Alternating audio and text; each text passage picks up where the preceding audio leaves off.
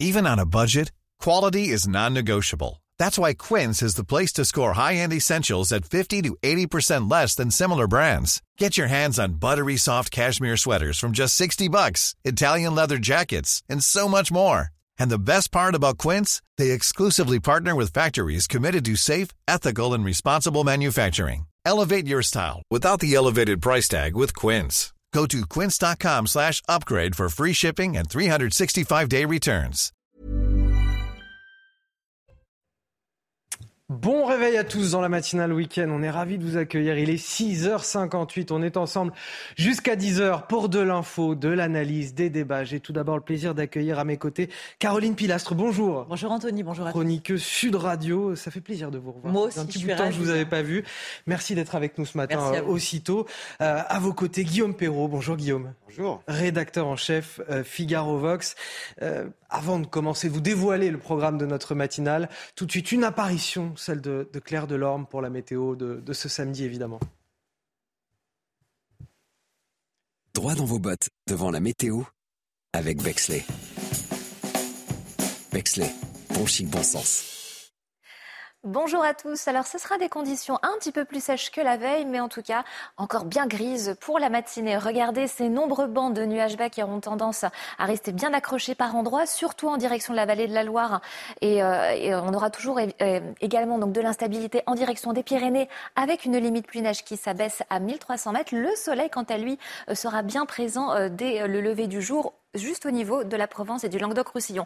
L'instabilité restera de mise pour la Corse et ce toute la journée. D'ailleurs, dans l'après-midi, vous voyez bien ces averses orageuses hein, qui auront tendance à faire dur sur place au niveau de la Corse du Nord. Partout ailleurs, eh bien, le soleil va finir par s'imposer quand même au fil des heures, même si les nuages resteront dominants sur une bonne partie euh, du quart nord-est. Pour les températures, eh bien, ça y est, ça rafraîchit. Enfin, ça se rafraîchit enfin avec même le retour des gelées, que ce soit en direction des vallées alpines. Mais nous ne sommes pas à l'abri aussi de quelques gelées blanches en direction du centre Val-de-Loire, surtout en race campagne. Déjà 12 degrés entre Corse et continent. Et dans l'après-midi, eh c'est un mercure qui continue de baisser. Nous aurons 11 degrés pour la capitale cet après-midi, 7 degrés à Lille, tout comme à Strasbourg, mais tout de même pas loin encore des 18 degrés en direction de Nice. Droit dans vos bottes devant la météo avec Bexley.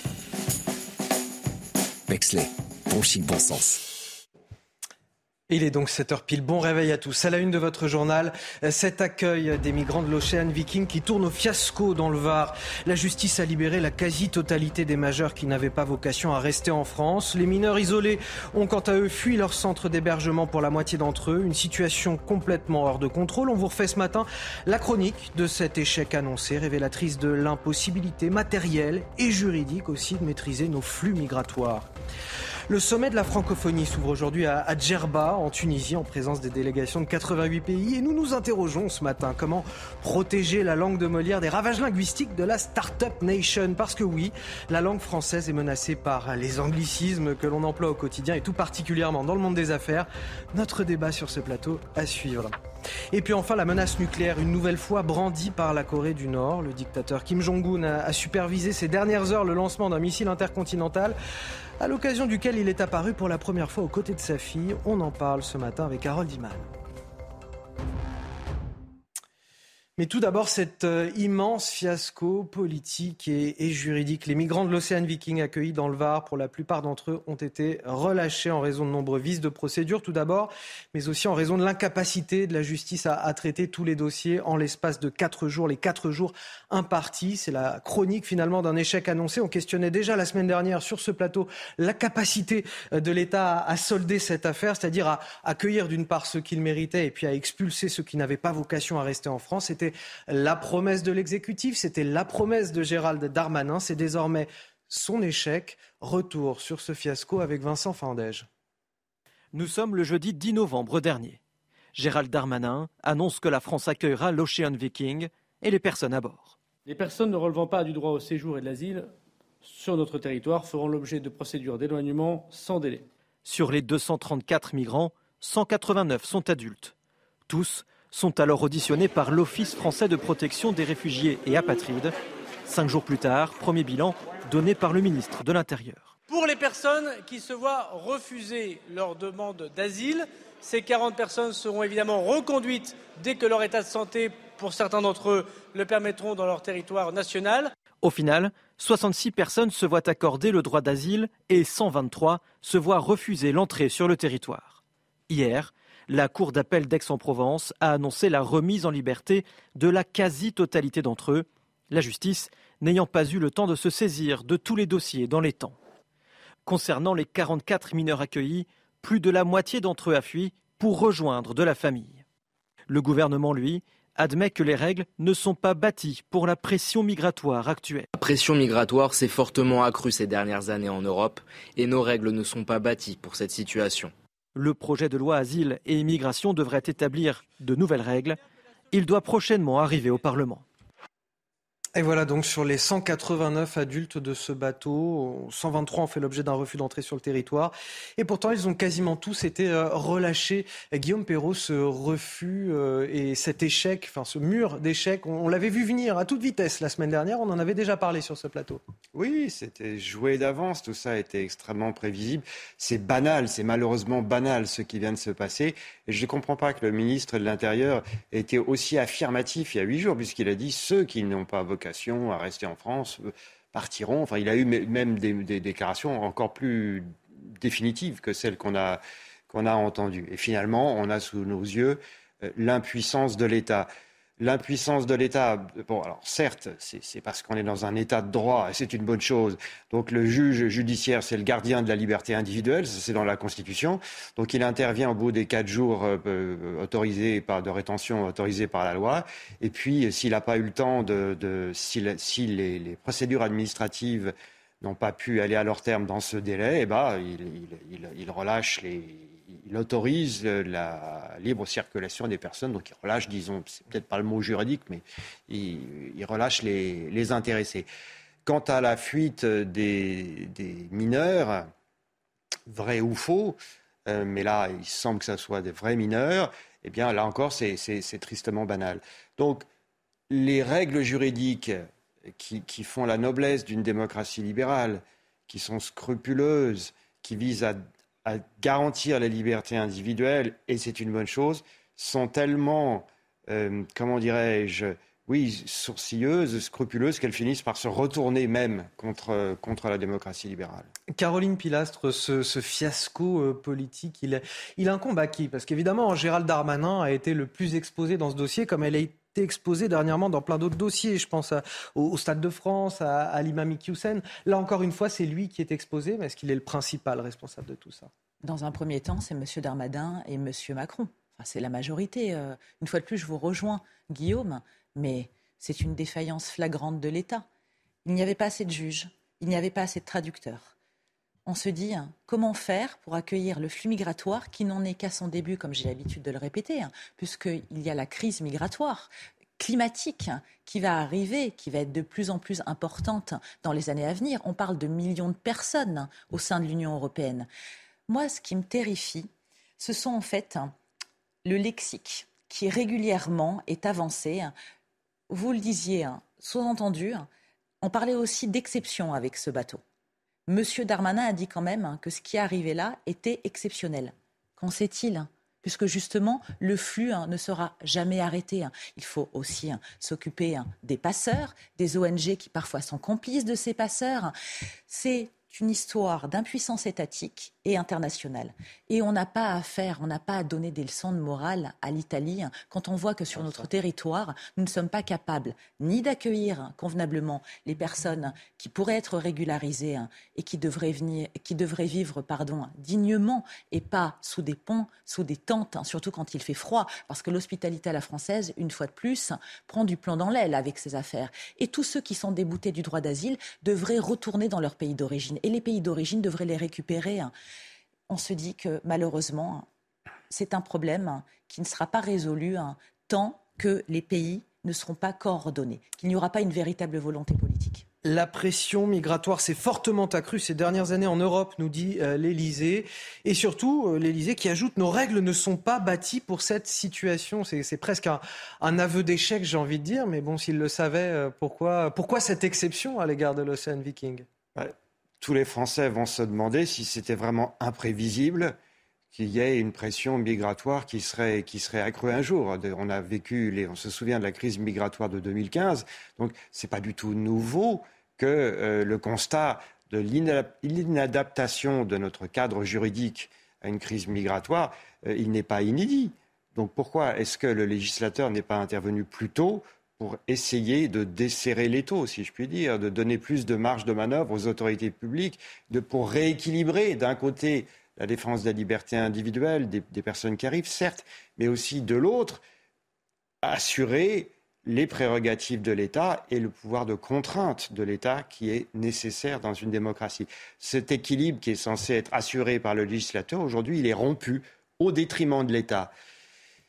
Je, vais vous faire une confidence. Il y a une quinzaine d'années, je m'occupais de justice pour le Figaro. Et je me souviens très bien d'une conversation privée avec le ministre de la Justice de Chirac de l'époque, c'était la fin des années Chirac, qui disait à peu près ça.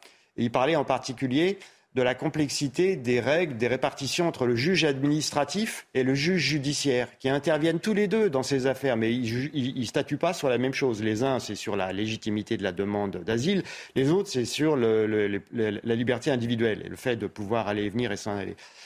Donc tout ça était parfaitement connu, identifié de longue date mais c'est difficile de s'y atteler, c'est ingrat. Vous êtes tout de suite, quand vous êtes ministre, en position d'accusé. On vous dit, mais vous n'avez pas de cœur, mais enfin, regardez ces gens, il faut avoir de l'humanité envers eux. Vous avez beaucoup de, de, de, de comment dirais-je, de, de, facteurs qui jouent contre vous. Et bon, bah, du coup, on vivote au jour le jour en attendant la prochaine crise. Écoutez, on verra si la loi immigration qui sera proposée en début d'année euh, pourra rectifier le, tir. Ce fiasco politique et juridique, la maîtrise des flux migratoires, plus largement des questions sur lesquelles nous reviendrons euh, bien évidemment ce soir avec euh, Éric Zemmour à 20h, le président du mouvement Reconquête, qui sera face à Boc Côté sur CNews. On passe au 18e sommet de la francophonie qui s'ouvre aujourd'hui à Djerba, en Tunisie. Je vous le disais en titre, 88 pays membres y participent. Le choix du continent africain est évidemment un, symbole puisqu'il comptera plus de 700 millions de francophones d'ici 2050. Mais on s'interroge ce matin euh, le français pourra-t-il, la langue française, pourra-t-il résister à deux phénomènes? Tout d'abord, les anglicismes que l'on emploie euh, quasiment en permanence au, quotidien, euh, et notamment dans les entreprises. Et puis l'écriture inclusive aussi, ça c'est un autre phénomène, notamment dans les universités et les administrations. Les explications avec Mathieu Rio, et on en débat juste après sur ce plateau. Première menace pour la langue française, l'essor des anglicismes qui frappe parfois jusqu'au sommet de l'État. On a juste accès à un des marchés les plus bullish au monde. C'est un marché qui est disrupté. Pour moi, l'intérêt d'être French Tech quand on est Ed Tech, c'est la langue. Le franglais, un dialecte de plus en plus présent dans le monde des affaires, du tourisme et parfois de la politique, comme l'explique Sami Biazoni, co-auteur de Malaise dans la langue française. C'est ce qu'on appelle le globish, cet anglais matiné de français ou de, et de formes simplifiées ou calquées sur notre langue euh, que tout le monde ou tout le monde dans les grandes entreprises pratique presque au quotidien aujourd'hui. Et je crois qu'il y a eu en plus une, mutation anthropologique euh, assez majeure finalement avec le Covid, puisqu'on a développé ces formes de communication à distance. Autre pression sur la langue française, l'écriture inclusive. Avec ses points médians, elle permet d'accorder à la fois les mots au féminin et au masculin, une refonte à laquelle s'oppose l'Académie française, l'écriture inclusive complexifie la lecture pour les personnes atteintes de dyslexie ou de dyspraxie. Sami Biazoni, lui, plaide pour son interdiction dans les institutions qui dépendent de l'État. La question essentielle, c'est celle des apprentissages, donc de la langue pratiquée à l'école et transmise à tous, qui doit, elle, être stable. C'est celle des administrations. Aujourd'hui, 321 millions de personnes parlent français dans le monde, un chiffre qui pourrait plus que doubler d'ici 2050. Alors, notre si belle langue française est-elle menacée par, euh, par ces deux phénomènes? Caroline Pilastre, on entend le président qui dit que c'est un marché euh, qui est disrupté, entre autres expressions, euh, entre autres anglicismes qui sont employés par, par le chef de l'État. un président ne devrait pas dire ça, il devrait montrer l'exemple au contraire. c'est un petit peu compliqué parce que générationnellement et en plus faisant partie de la Startup Nation, ah Monsieur Macron évidemment n'est pas un bon élève. Mais là-dessus, je suis très mal placée aussi parce que comme beaucoup d'entre nous, hein, j'utilise, hein, c'est vrai vrai, je le reconnais, malheureusement, beaucoup d'anglicisme. Nous avons une belle langue. Nous avons une langue très complexe hein, pour les étrangers, mais qui est parlée quand même dans beaucoup de pays de la francophonie. Donc, il faut essayer de la maintenir un maximum. Mais c'est vrai qu'on ne peut pas faire non plus sans le poids des pays anglo-saxons.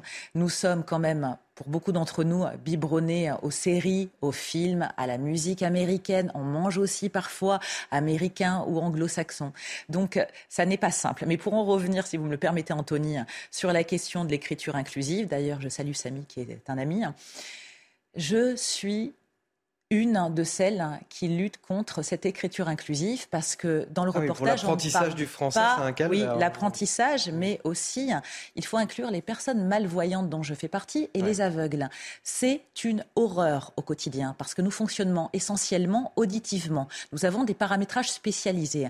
Donc, c'est un gloubi-boulga. Lire un texte, faire lire un texte par une application, rien. effectivement, c'est Il faut décrypter et on ne pense pas à nous alors que nous sommes 2 millions de malvoyants et d'aveugles, sans compter les les dysphasiques. Et inclure la population, c'est inclure tout le monde.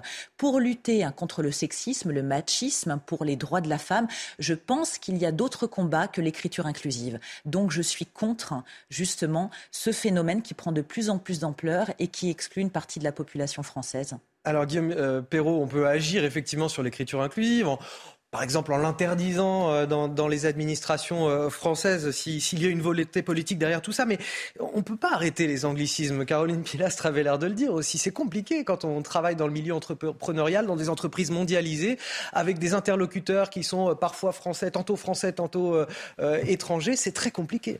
D'abord, je pense qu'il y a une part de snobisme et de facilité. Il y a beaucoup de mots qui pourraient être traduits en français avec un léger effort. C'est vrai qu'on peut faire des efforts. Bien sûr. il y a, d'ailleurs d'ores et déjà des mots français très simples qui remplaceraient avantageusement un jargon qui est utilisé par le souci de montrer qu'on est à la page. les Québécois le font plus que nous. Hein. Ils, font infini, ils le bah font systématiquement. Ils, sont meilleurs élèves. Ils le font systématiquement. Même les mouvements de société internationaux sont traduits en, français parce que le mouvement MeToo est devenu moi aussi chez, chez eux. Ils disent pas MeToo, ils disent moi aussi. Donc ils poussent ça très loin. Hein. Euh, c'est systématique. Euh, et J'ajouterai autre chose, c'est que c'est particulièrement grave pour les, les, autorités publiques, parce que Macron est censé être le protecteur de l'Académie française. C'est dans les statuts de l'Académie française. Le président est son protecteur. Il montre évidemment l'exemple on, est, on est une société de cours encore en France. Donc quand le président emploie un mot anglais toutes les trois phrases, tous les élus locaux s'empressent de faire pareil. Et vous ne pouvez pas aller maintenant dans un département sans avoir des affiches en anglais. Quand il y a un aéroport régional qui s'ouvre, euh, c'est en anglais. On choisit des mots anglais partout. C'est un véritable déferlement. Moi, personnellement, c'est quelque chose qui me, rend, me met hors de moi. Je trouve que c'est grave parce que dans leur vie personnelle, que chacun, s'il le souhaite, les Italiens font ça beaucoup, euh, utilise des mots anglais, bon bah très bien, c'est la, liberté individuelle, mais dans les relations professionnelles, encore plus euh, les relations administratives. Et dans la parole publique. Et dans la parole publique, ce n'est pas indifférent on, perd en clarté et en intelligibilité. C'est aussi une exigence démocratique. Le, le chef de l'État manie très bien la langue française, donc il peut faire un effort euh, là-dessus. Je parle de lui en l'occurrence, parce qu'il est dans, notre, dans notre reportage. C'est aussi un souci de distinction, si vous voulez. On montre qu'on est du côté des gagnants en parlant. Mais là où Guillaume a raison, c'est que ça fait brancher, en fait, d'utiliser aussi ces termes on peut dire retour au lieu de feedback, on peut dire fausse nouvelle ou mensonge plutôt que fake news. Un réflexe, un réflexe à avoir et on le retiendra euh, ce matin euh, sur euh, ce plateau. Les 7h15, c'est l'heure du rappel de l'actualité et c'est avec vous Sandra Tchombo. Bonjour. Bonjour Anthony, bonjour à tous. À la une de l'actualité, nouvelles aides énergétiques pour les entreprises. Un guichet ouvre aujourd'hui pour les périodes de septembre et d'octobre 2022. Sont concernées les sociétés dont les factures d'énergie ont augmenté d'au moins 50% dès 2022. D'autres conditions sont requises lors de la demande. Collision de Mias, la conductrice du bus condamnée à 5 ans de prison, dont 4 avec sursis.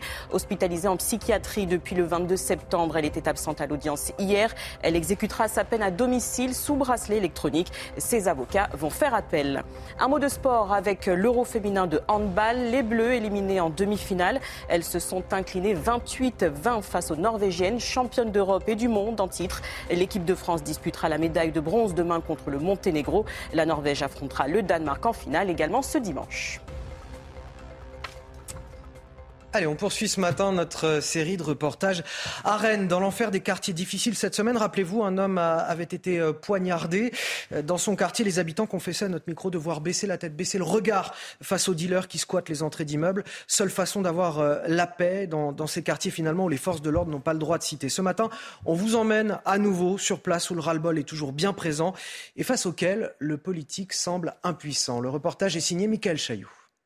Nadège travaille dans des bureaux juste à côté de l'immeuble HLM où a eu lieu l'agression en début de semaine. Installée depuis six ans à Rennes, elle a décidé de déménager. Quand moi je vais acheter à manger euh, dans le coin, je mon sac bien accroché à côté de moi.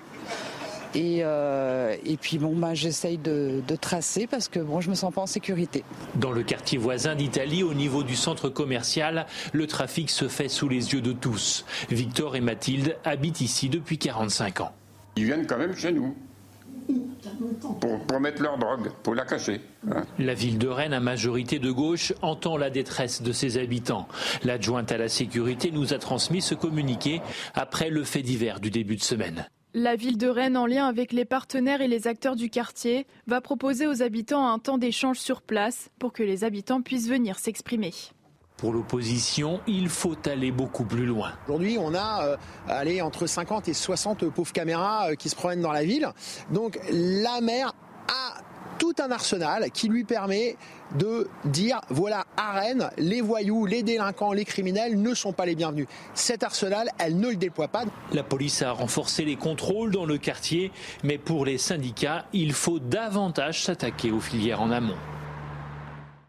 Que faire de ces quartiers où la force publique n'a plus le droit de citer, où les habitants vivent dans la peur? Nous poserons la question tout à l'heure à 8h à Paul-Marie Claudon, secrétaire général de la préfecture d'Ille-et-Vilaine. Il sera euh, mis en, duplex par euh, notre reporter sur place, Michael Chailloux. Nous l'interrogerons.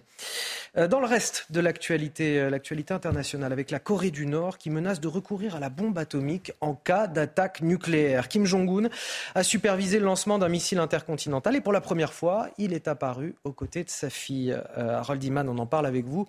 Évidemment, euh, notre attention est en ce moment très focalisée sur l'Ukraine et la Russie. Mais que se passe-t-il du côté de la, Corée du Nord? Il répond à quoi exactement, Kim Jong-un?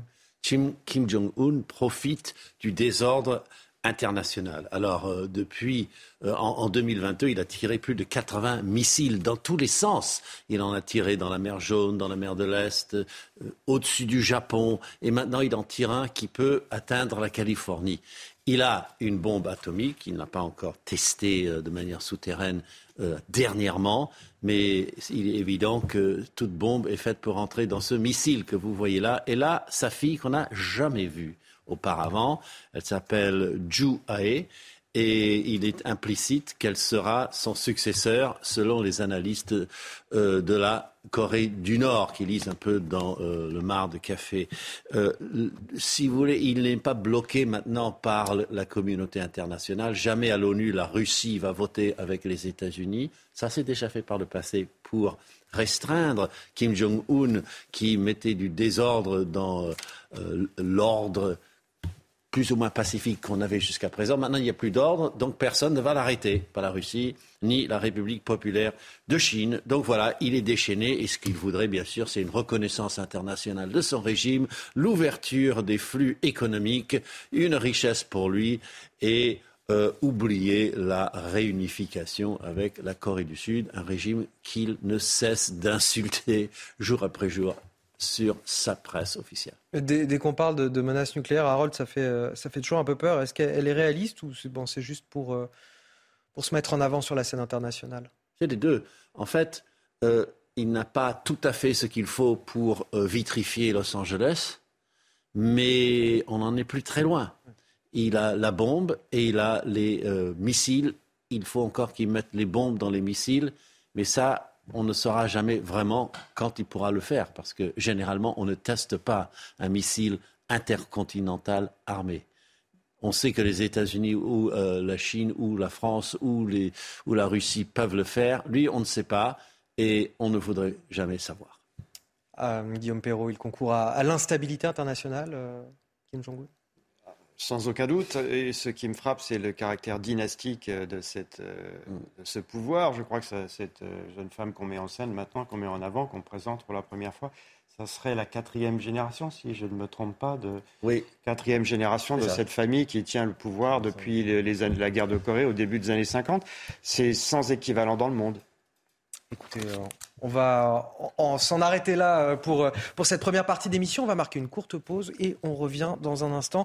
On, parlera de ce rapport euh, alarmant du secours catholique, selon lequel la moitié des Français qui sont aidés par l'association du secours catholique vivent avec moins de 5 euros par jour. On a un reportage à vous présenter sur l'extrême précarité de certains Français. Nous les avons interrogés sur les marchés. Regardez un extrait.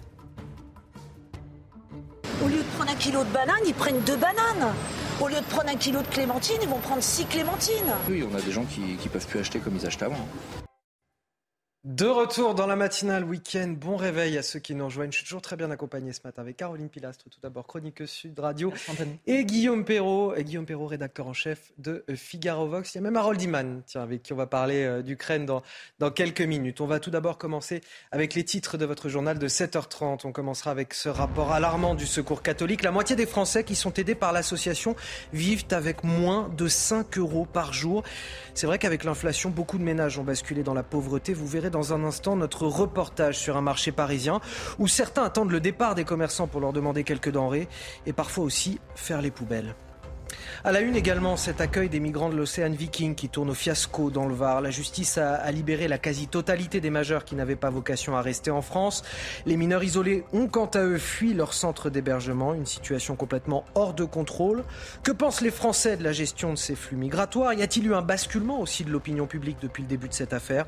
Le reportage et le débat à suivre. Enfin, autre reportage dans une petite commune de Seine-et-Marne qui vit chaque week-end dans l'enfer des rodéos urbains. La ville de Compan n'a que deux policiers municipaux qui sont complètement débordés par le phénomène. Pour les habitants, c'est un véritable calvaire. On vous dévoile dans ce journal les images édifiantes tout d'abord de ces rodéos. Comment agir face à ce fléau? C'est aussi la question qui vous sera posée sur ce plateau.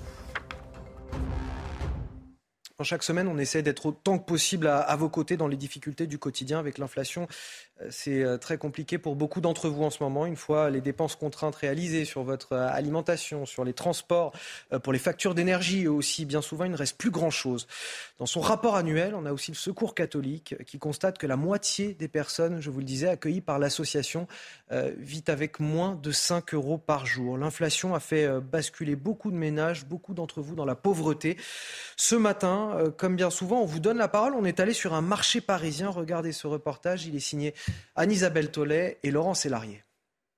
Cette femme au gilet couleur moutarde attend la fin du marché pour pouvoir se nourrir gratuitement. Les fins de mois sont de plus en plus difficiles, c'est ça?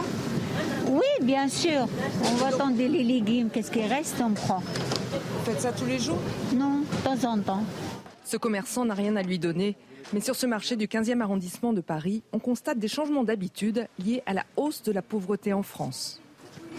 Au lieu de prendre un kilo de bananes, ils prennent deux bananes.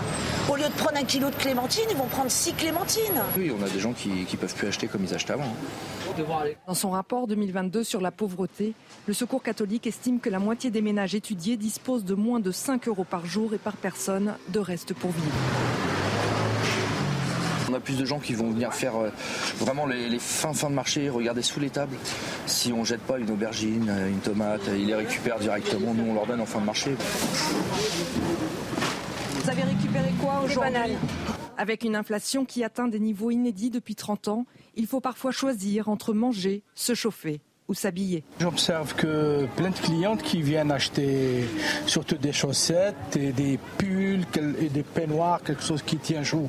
Qu'est-ce qu'ils vous disent euh, Ils disent qu'on achète pour que, parce qu'ils savent que ça fait froid, le gaz va augmenter. Selon ce même rapport, cette inflation de plus de 6% frappe en priorité les jeunes et les femmes seules.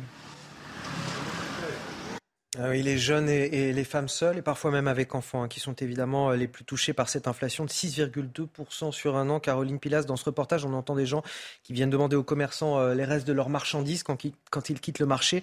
Parfois même, ils fouillent dans les poubelles. C'est un crève-cœur. Depuis la crise de la Covid, il y a plus de 10 millions de personnes qui sont sous le seuil de pauvreté. C'est une réalité. Heureusement et malheureusement, j'ai envie de vous dire, qu'il y a le Secours catholique, les Restos du Cœur et toutes les associations ainsi que les épiceries solidaires qui peuvent aider ces personnes. Une fois les charges courantes payées, ces personnes, comme vous le disiez Anthony, ont en moyenne 5 euros en milieu de mois, c'est même pas en fin de mois. Donc il faut bien remplir le frigo et trouver des solutions qui sont un peu pérennes.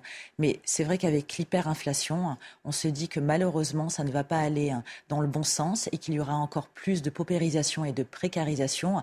Alors quand le gouvernement offre des chèques aux plus précaires, c'est une solution, mais qui est éphémère, qui est ponctuelle. Ça n'est pas possible sur la durée de voir ces images, d'entendre ça. Et ça n'est pas uniquement que dans notre pays, c'est toute la zone européenne et même internationale. Dernièrement, je regardais un reportage aux États-Unis, mais il y a encore plus d'inégalités qu'auparavant, puisque forcément, ils n'ont pas notre système social, ce qui nous protège un peu. C'est malgré tout, oui, notre système social, effectivement, aujourd'hui euh, en France. Regardez euh, le, type de, personnes qui sont accueillies justement par le, secours catholique. On a euh, un peu plus de 25% de mères isolées. C'est la proportion la, plus importante. 22%, 22,5% d'hommes seuls, un peu plus de 21% aussi de couples avec enfants. 18,2% de femmes seules également. On a des proportions finalement assez égale pour chaque type de ménage. Euh, alors un petit peu plus, on le voit, de, de mères isolées, mais ça montre finalement que, tous les types de ménages sont touchés aujourd'hui en France par cette précarité. Oui, ce qui est frappant, c'est bon, d'une part ces chiffres euh, qui sont accablants pour, pour notre pays, c'est certain, mais qui coexistent avec un fait, un fait massif, c'est qu'on a les dépenses sociales les plus élevées des pays d'Europe, avec certains pays scandinaves, et qu'il faut le rappeler aussi. La difficulté, c'est de penser les deux ensemble, pas de les opposer. On a, cette euh, dramatique réalité de la pauvreté et le fait que ces dépenses sociales pour lesquelles nous faisons collectivement un très gros effort, manifestement ne sont pas efficaces. sont pas efficaces. Et je crains qu'on en soit à répartir un gâteau en tranches de plus en plus petites euh, si on continue à raisonner de cette manière. À mon avis, la priorité, c'est comment augmenter la production de richesses en France. pour pouvoir ensuite se préoccuper de les redistribuer. Sinon, euh, je ne vois pas comment on peut s'en sortir. Le secours catholique qui appelle euh, cela la, chronique d'un drame social annoncé. Alors, est-ce qu'on va au-devant justement d'une grave crise sociale en France? Écoutez les, les éléments d'analyse de Gauthier Lebret du service politique de CNews.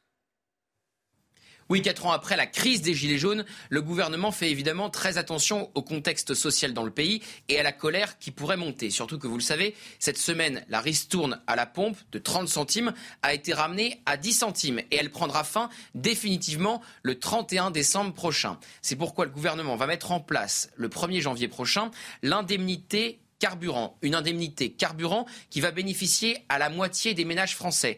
Annonce d'Elisabeth Borne hier dans les colonnes des échos et il y aura un versement dès eh bien, le début de l'année euh, prochaine, évidemment avec pour objectif euh, du gouvernement d'éviter toute colère sociale dans le pays, surtout que l'inflation évidemment touche tout un tas de secteurs. Les Français s'en rendent compte dès qu'ils font leurs courses. Alors il y a un élément qui rassure tout de même le gouvernement, la rentrée sociale n'a pas pris dans le pays. La France insoumise a essayé de faire une grande manifestation à la rentrée. Ça n'a pas marché. La CGT qui avait bloqué les raffineries espérait une contagion euh, du euh, mouvement. Ça n'a pas pris non plus. Mais le gouvernement fait quand même très attention et va donc mettre en place cette fameuse indemnité dès la rentrée prochaine qui, je vous le disais, concernera la moitié des ménages français. C'est vrai, ça. Comment on explique que, ces mouvements sociaux finalement n'aient pas pris alors que la situation elle est presque euh, plus grave, enfin elle est plus grave d'ailleurs pour beaucoup de Français qu'il y a quatre ans au moment de la crise des gilets jaunes? les Français sont plus résilients, se sont finalement habitués à cette situation? C'est possible qu'il y ait cet aspect-là. Il y a aussi le, constat que l'inflation est plus élevée encore chez certains de nos voisins. Le gouvernement le rappelle sans cesse, mais enfin c'est vrai qu'il y a d'autres pays européens, nos voisins immédiats, qui sont encore plus durement affectés. Donc, Et quand on, quand on se compare, on se rassure bah, Je crois que beaucoup de Français ont conscience que, que, la politique d'échec a, a, un peu ses limites et que le gouvernement fait tout ce qu'il peut dans une grande tradition interventionniste et redistributrice que cette fois-ci, dans ces circonstances-ci, on ne peut pas, on ne peut pas contester le, bien fondé là dans les circonstances présentes sur ce sujet précis. Et donc, euh, il n'y a pas beaucoup de marge de manœuvre pour la puissance publique. Et il me semble que beaucoup de Français s'en rendent compte. N'oublions pas quand même que la genèse des Gilets jaunes, c'était la hausse du carburant. Alors, pour répondre à votre question, Anthony, moi, je pense que les gens sont en colère, certes, mais sont très résignés.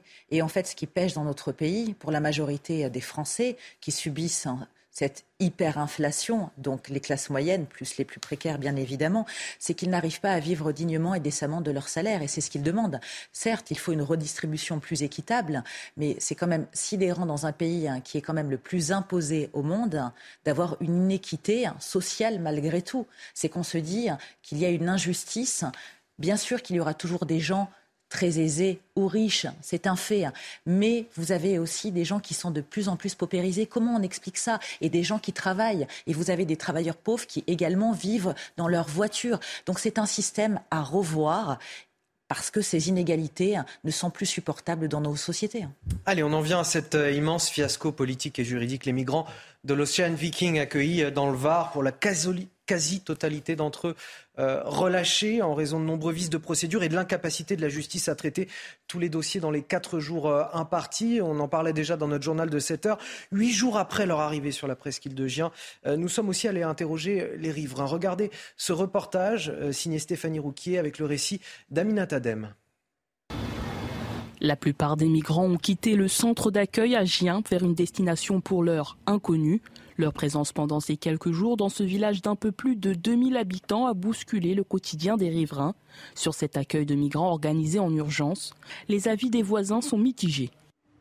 Je suis très partagée parce que je considère que c'est quand même très très difficile de laisser les gens mourir en mer. Mais par ailleurs, nous ne pouvons pas accueillir toute la misère du monde. Il n'y a pas eu de tapage nocturne, il n'y a pas eu de problème, non, honnêtement. En quoi peuvent-ils perturber? On en a un petit peu trop hein, déjà. Hein. À chaque fois qu'il y a quelque chose, euh, c'est pour eux, et puis nous, on n'a pas grand-chose. Je suis très d'accord que c'est compliqué, mais euh, voilà, l'humanité d'abord.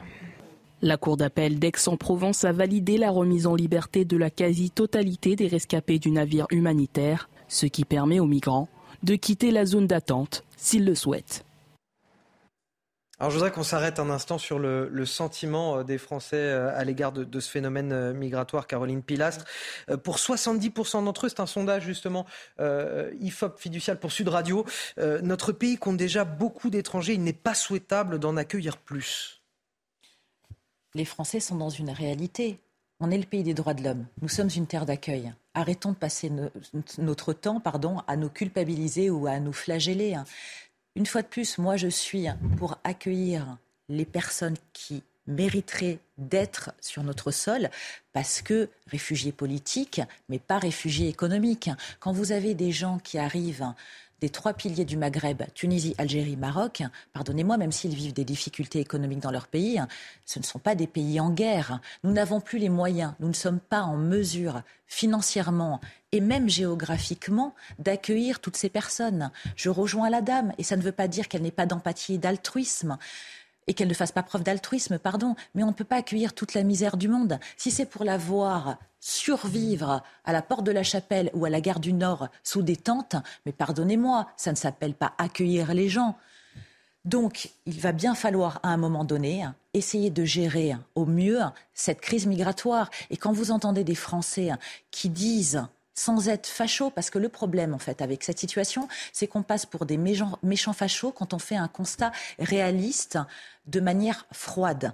Mais vous avez des Français qui, depuis des dizaines d'années, font des demandes de logements sociaux. Pour prendre un exemple, pour en obtenir un à Paris, il faut en moyenne 10 à 15 ans vous avez des étrangers qui arrivent et qui ont plus de droits que ces personnes. C'est simplement un fait, un constat transpartisan. Donc moi, ce qui m'inquiète, c'est que toute cette crise mène à une guerre civile. Parce que certaines personnes en ont marre. Quand vous voyez aussi les riverains le, à Calais. Le mot est fort, guerre civile. Oui, je sais, mais je, ne le souhaite pas, bien évidemment. Mais là, on est en train de se faire.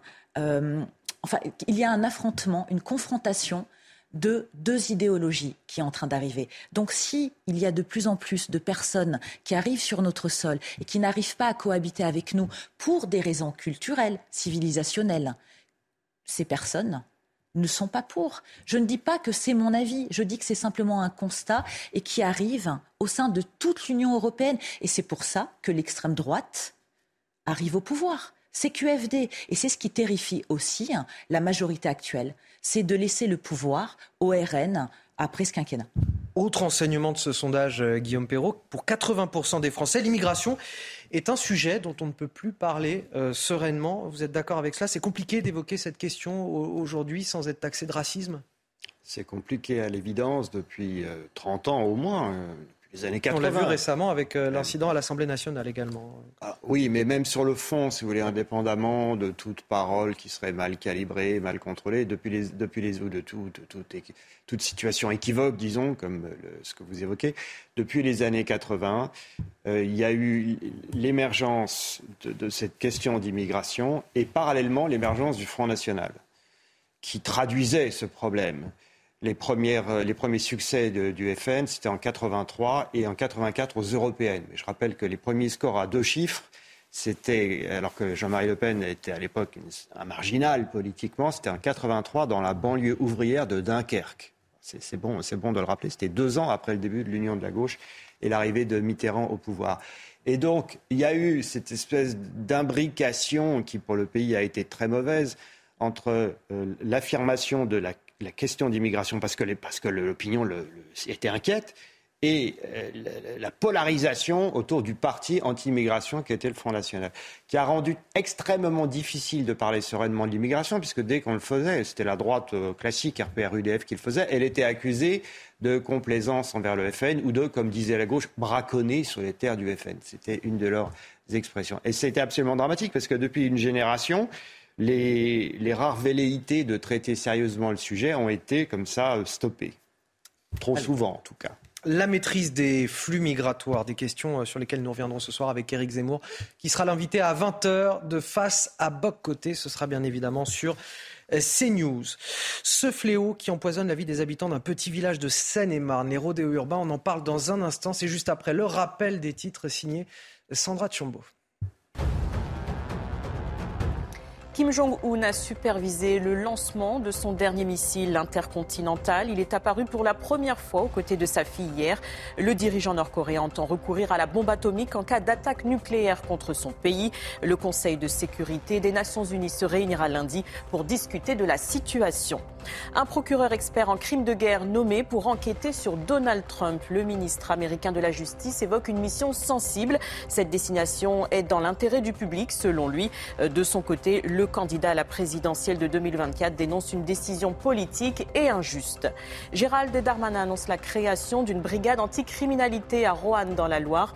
Le processus de sélection se poursuit jusqu'au 28 novembre. La BAC sera opérationnelle début 2023. Dans un tweet, le ministre de l'Intérieur a évoqué leur mission lutter contre la hausse de l'insécurité et des violences urbaines dans cette agglomération. Voilà, ce fléau qui empoisonne la vie des habitants d'un petit village de Seine-et-Marne, les rodéos urbains. Depuis plus d'un an, dans la commune de Compan, ils ont lieu tous les week-ends et les riverains n'en peuvent plus. Illustration d'un phénomène que vous connaissez aussi peut-être dans votre ville. Le reportage est signé Fabrice Elsner et Jeanne Cancard. Sur ces images amateurs, des rodéos incessants, des dizaines de voitures lancées à pleine vitesse enchaînent les dérapages.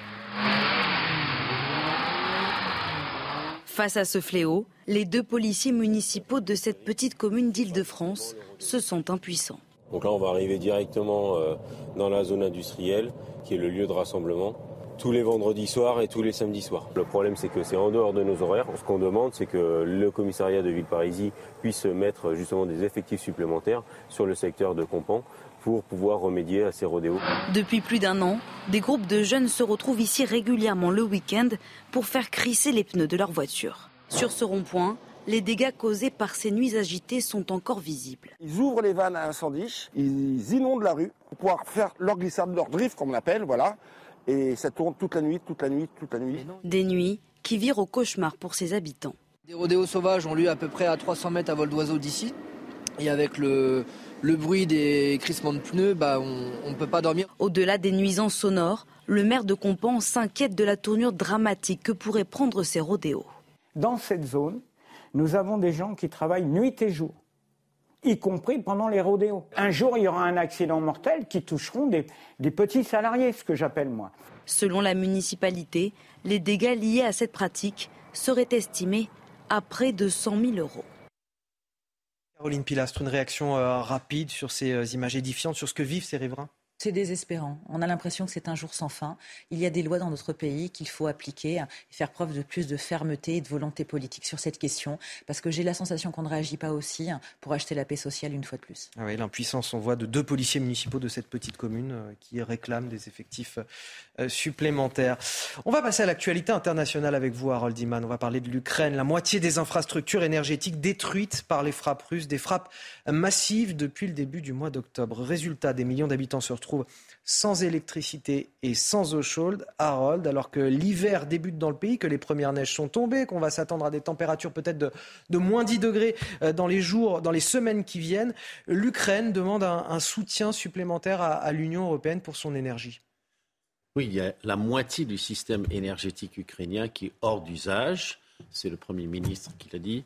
Euh, Denis Schmigal, 17 euh, provinces et Kiev. Alors on est en train de réparer à Kiev, ça va un petit peu mieux, mais il y a quand même 6 millions d'Ukrainiens euh, touchés. Et par ces froids extrêmes, on devrait fuir sa résidence et aller dans un gymnase. Donc les missiles et les drones russes continuent de tirer sur les infrastructures. J'ajoute qu'il y a des drones iraniens dans le lot, ce qui en fait encore une fois un problème international. Et l'aide qu'il aura sera financière, mais surtout, le président Zelensky voudrait une aide militaire.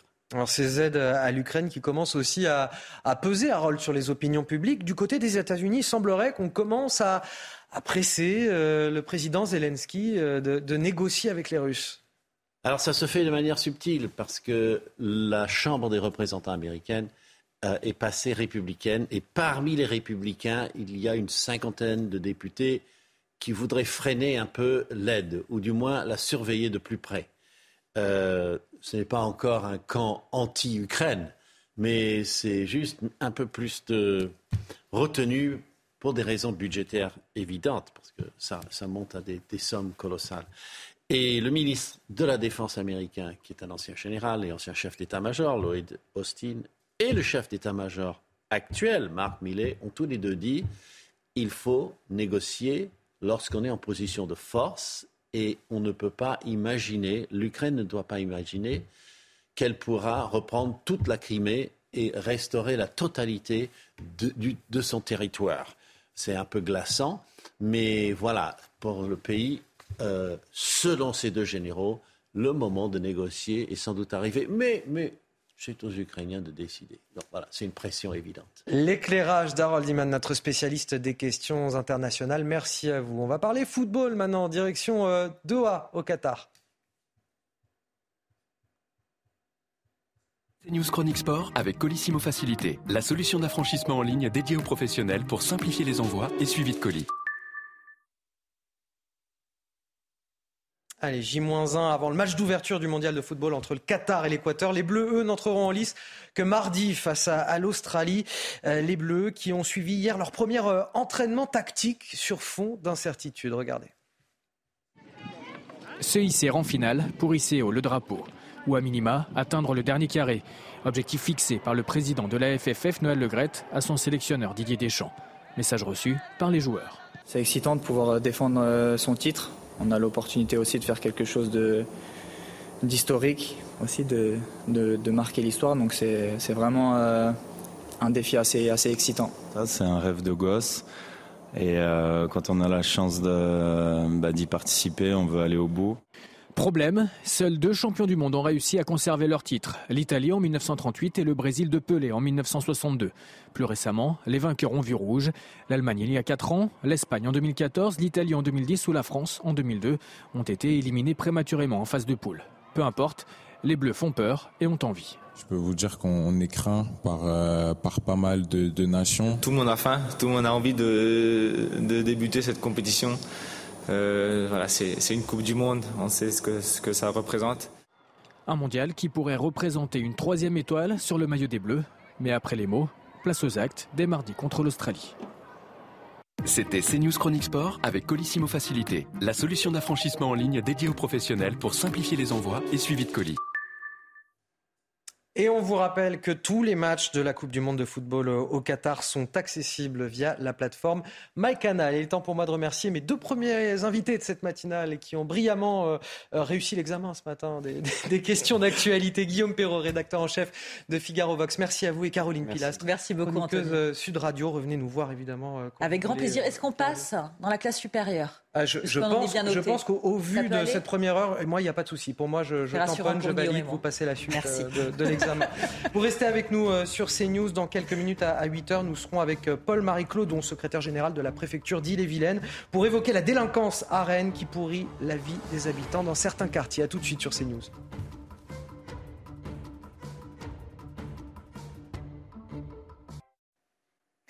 Bonjour à tous. Alors ce sera un temps beaucoup plus sec que la veille, mais néanmoins avec encore beaucoup de grisailles en matinée. Donc euh, il faudra composer avec de nombreux bancs de nuages bas et de la grisaille hein, sur les trois quarts du pays, avec encore de l'instabilité euh, qui résiste au niveau des Pyrénées, avec une limite plus neige qui s'abaisse à 1300 mètres. Le soleil restera dominant au niveau du Languedoc-Roussillon et de la Provence, mais toujours de l'instabilité. Également en Corse avec des averses orageuses dans l'après-midi. Eh bien, ces averses, elles resteront bien présentes au niveau de la Corse du Nord, mais euh, encore de l'instabilité également au pied des Pyrénées. Partout ailleurs, le soleil finira par faire son apparition, même si, en effet, les, nuages resteront dominants sur une bonne partie euh, du quart nord-est. Pour les températures, eh bien, ça y est, enfin, ça se rafraîchit avec même le retour de quelques gelées blanches euh, qui pourraient d'ailleurs se produire au niveau du centre Val-de-Loire. Donc attention, avec la visibilité réduite, nous avons des brouillards, donc soyez vigilants si vous êtes sur la route. Nous aurons 1 degré en direction de Grenoble, 12 degrés entre Corse et continent. Et donc dans l'après-midi, bien ça y est, le mercure continue euh, sa baisse. Nous approchons enfin de, l'hiver avec 11 degrés euh, pour Paris, 7 degrés à Lille, tout comme à Strasbourg, 13 degrés le long de l'arc atlantique et tout de même jusqu'à 18 degrés pour Nice. Droit dans vos bottes devant la météo avec Bexley. Bexley, bon chic, bon sens. 8 heures sur CNews. Bonjour, bon réveil à tous si vous nous rejoignez dans la matinale week-end. Dans un instant, notre focus, nous serons avec Paul-Marie Claudon, secrétaire général de la préfecture d'Ille-et-Vilaine, pour évoquer euh, la délinquance à Rennes qui pourrit la vie des habitants dans certains quartiers. Mais tout d'abord, voici les titres de votre matinale. À la une, cet accueil des migrants de l'Ocean Viking qui tourne au fiasco dans le Var. La justice a libéré la quasi-totalité des majeurs qui n'avaient pas vocation à rester en France. Les mineurs isolés ont quant à eux fui leur centre d'hébergement, une situation complètement hors de contrôle. On vous refait ce matin la chronique de cet échec annoncé, révélatrice de l'impossibilité matérielle et juridique de maîtriser nos flux migratoires. Le sommet de la francophonie qui s'ouvre aujourd'hui à, Djerba en Tunisie en présence des délégations de 88 pays. Et nous nous interrogeons ce matin comment protéger la langue de Molière des ravages linguistiques de la Startup Nation? Parce que oui, la langue française est menacée par les anglicismes que l'on emploie au quotidien. On est tous responsables. Hein. Et tout particulièrement dans le monde des affaires, notre débat à suivre en plateau. Et puis ce rapport alarmant du Secours catholique, la moitié des Français qui sont aidés par euh, l'association vivent avec moins de 5 euros par jour. Et c'est vrai qu'avec euh, l'inflation, beaucoup de ménages ont basculé dans la pauvreté. Vous verrez dans un instant euh, notre reportage sur un marché parisien où certains attendent le départ des commerçants pour leur demander quelques denrées et parfois aussi faire les poubelles. Mais tout d'abord, nous sommes avec Paul-Marie Claudon, secrétaire général de la préfecture d'Ille-et-Vilaine. Bonjour à vous. On a voulu euh, vous interroger aujourd'hui sur la délinquance à Rennes et, l'action de la force publique. On a fait une série de reportages dans lesquels on découvre des habitants euh, dans certains quartiers qui vivent dans la peur euh, et baissent la tête pour rentrer chez eux, et notamment dans le quartier de la Beaune où un homme a été poignardé cette semaine. Alors, avant de vous poser quelques questions, Paul-Marie Claudon, je voudrais d'abord vous montrer ce reportage avec des témoignages très forts recueillis par Michael Chailloux.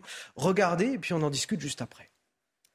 Quartier Briquigny au sud de Rennes, c'est au pied de cet immeuble qu'a eu lieu la violente agression à l'arme blanche mardi soir entre un habitant de cet HLM et des consommateurs de stupéfiants ou des dealers. À quelques mètres, le trafic a repris comme si de rien n'était.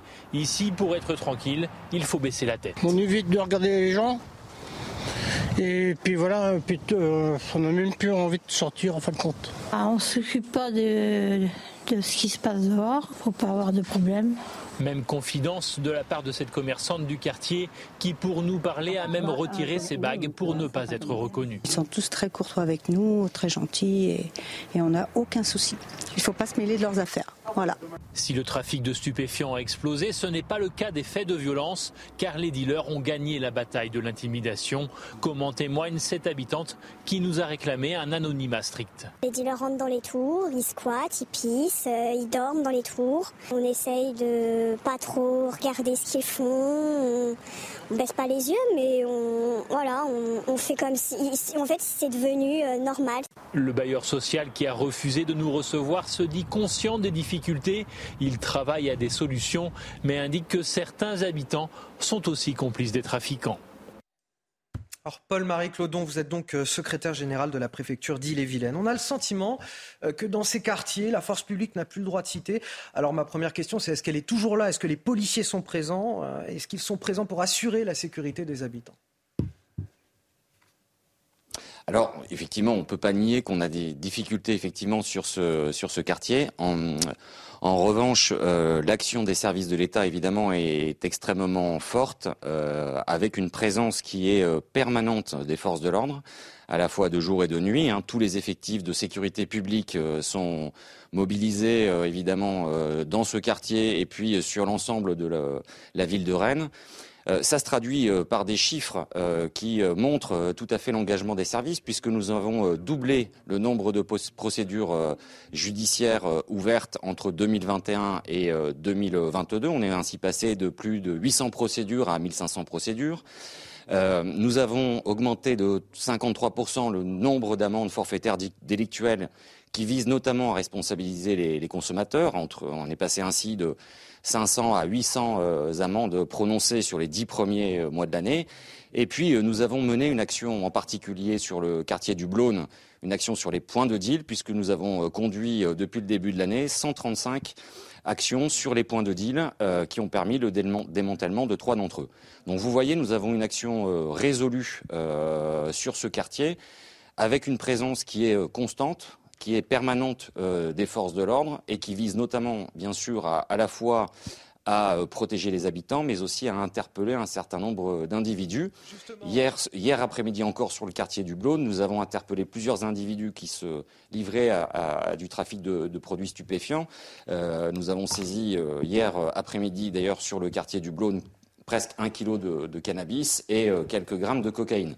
Les saisies euh, de produits stupéfiants sont elles aussi en progression euh, sur la, ville de Rennes. Hein. Nous avons euh, multiplié par trois les saisies de cocaïne et multiplié par deux les saisies d'héroïne. Vous voyez bien que nous avons une action particulièrement intense donc sur la ville de Rennes et en particulier sur le quartier du Blône. Merci pour ces précisions, Paul-Marie Claude, secrétaire général de la préfecture d'Ille-et-Vilaine. Merci également à, à Michael Chailloux qui a permis la réalisation de ce duplex. Vous restez avec nous sur CNews dans un instant face à Bigot avec Guillaume Bigot qui est déjà présent sur ce plateau. Bonjour Guillaume. Bonjour Anthony. Et bonjour face à, à vous, ce sera Michel Taube, fondateur du site Opinion Internationale. Bonjour, à vous. bonjour Michel. On bonjour. se retrouve dans un instant à 8h10 sur CNews et sur Europe 1 bien sûr.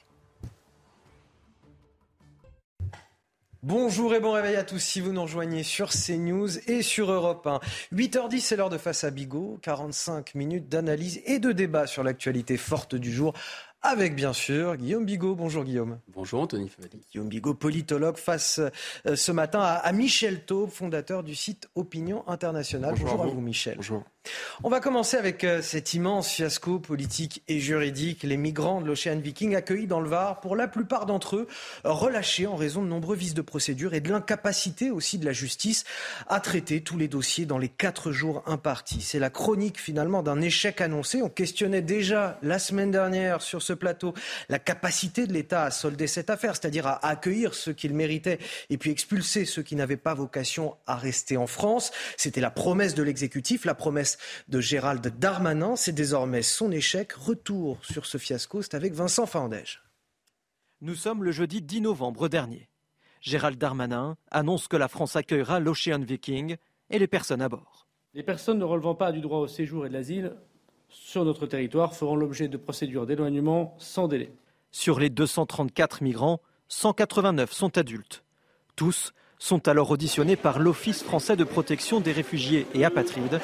Cinq jours plus tard, premier bilan donné par le ministre de l'Intérieur. Pour les personnes qui se voient refuser leur demande d'asile, ces 40 personnes seront évidemment reconduites dès que leur état de santé, pour certains d'entre eux, le permettront dans leur territoire national. Au final, 66 personnes se voient accorder le droit d'asile et 123 se voient refuser l'entrée sur le territoire.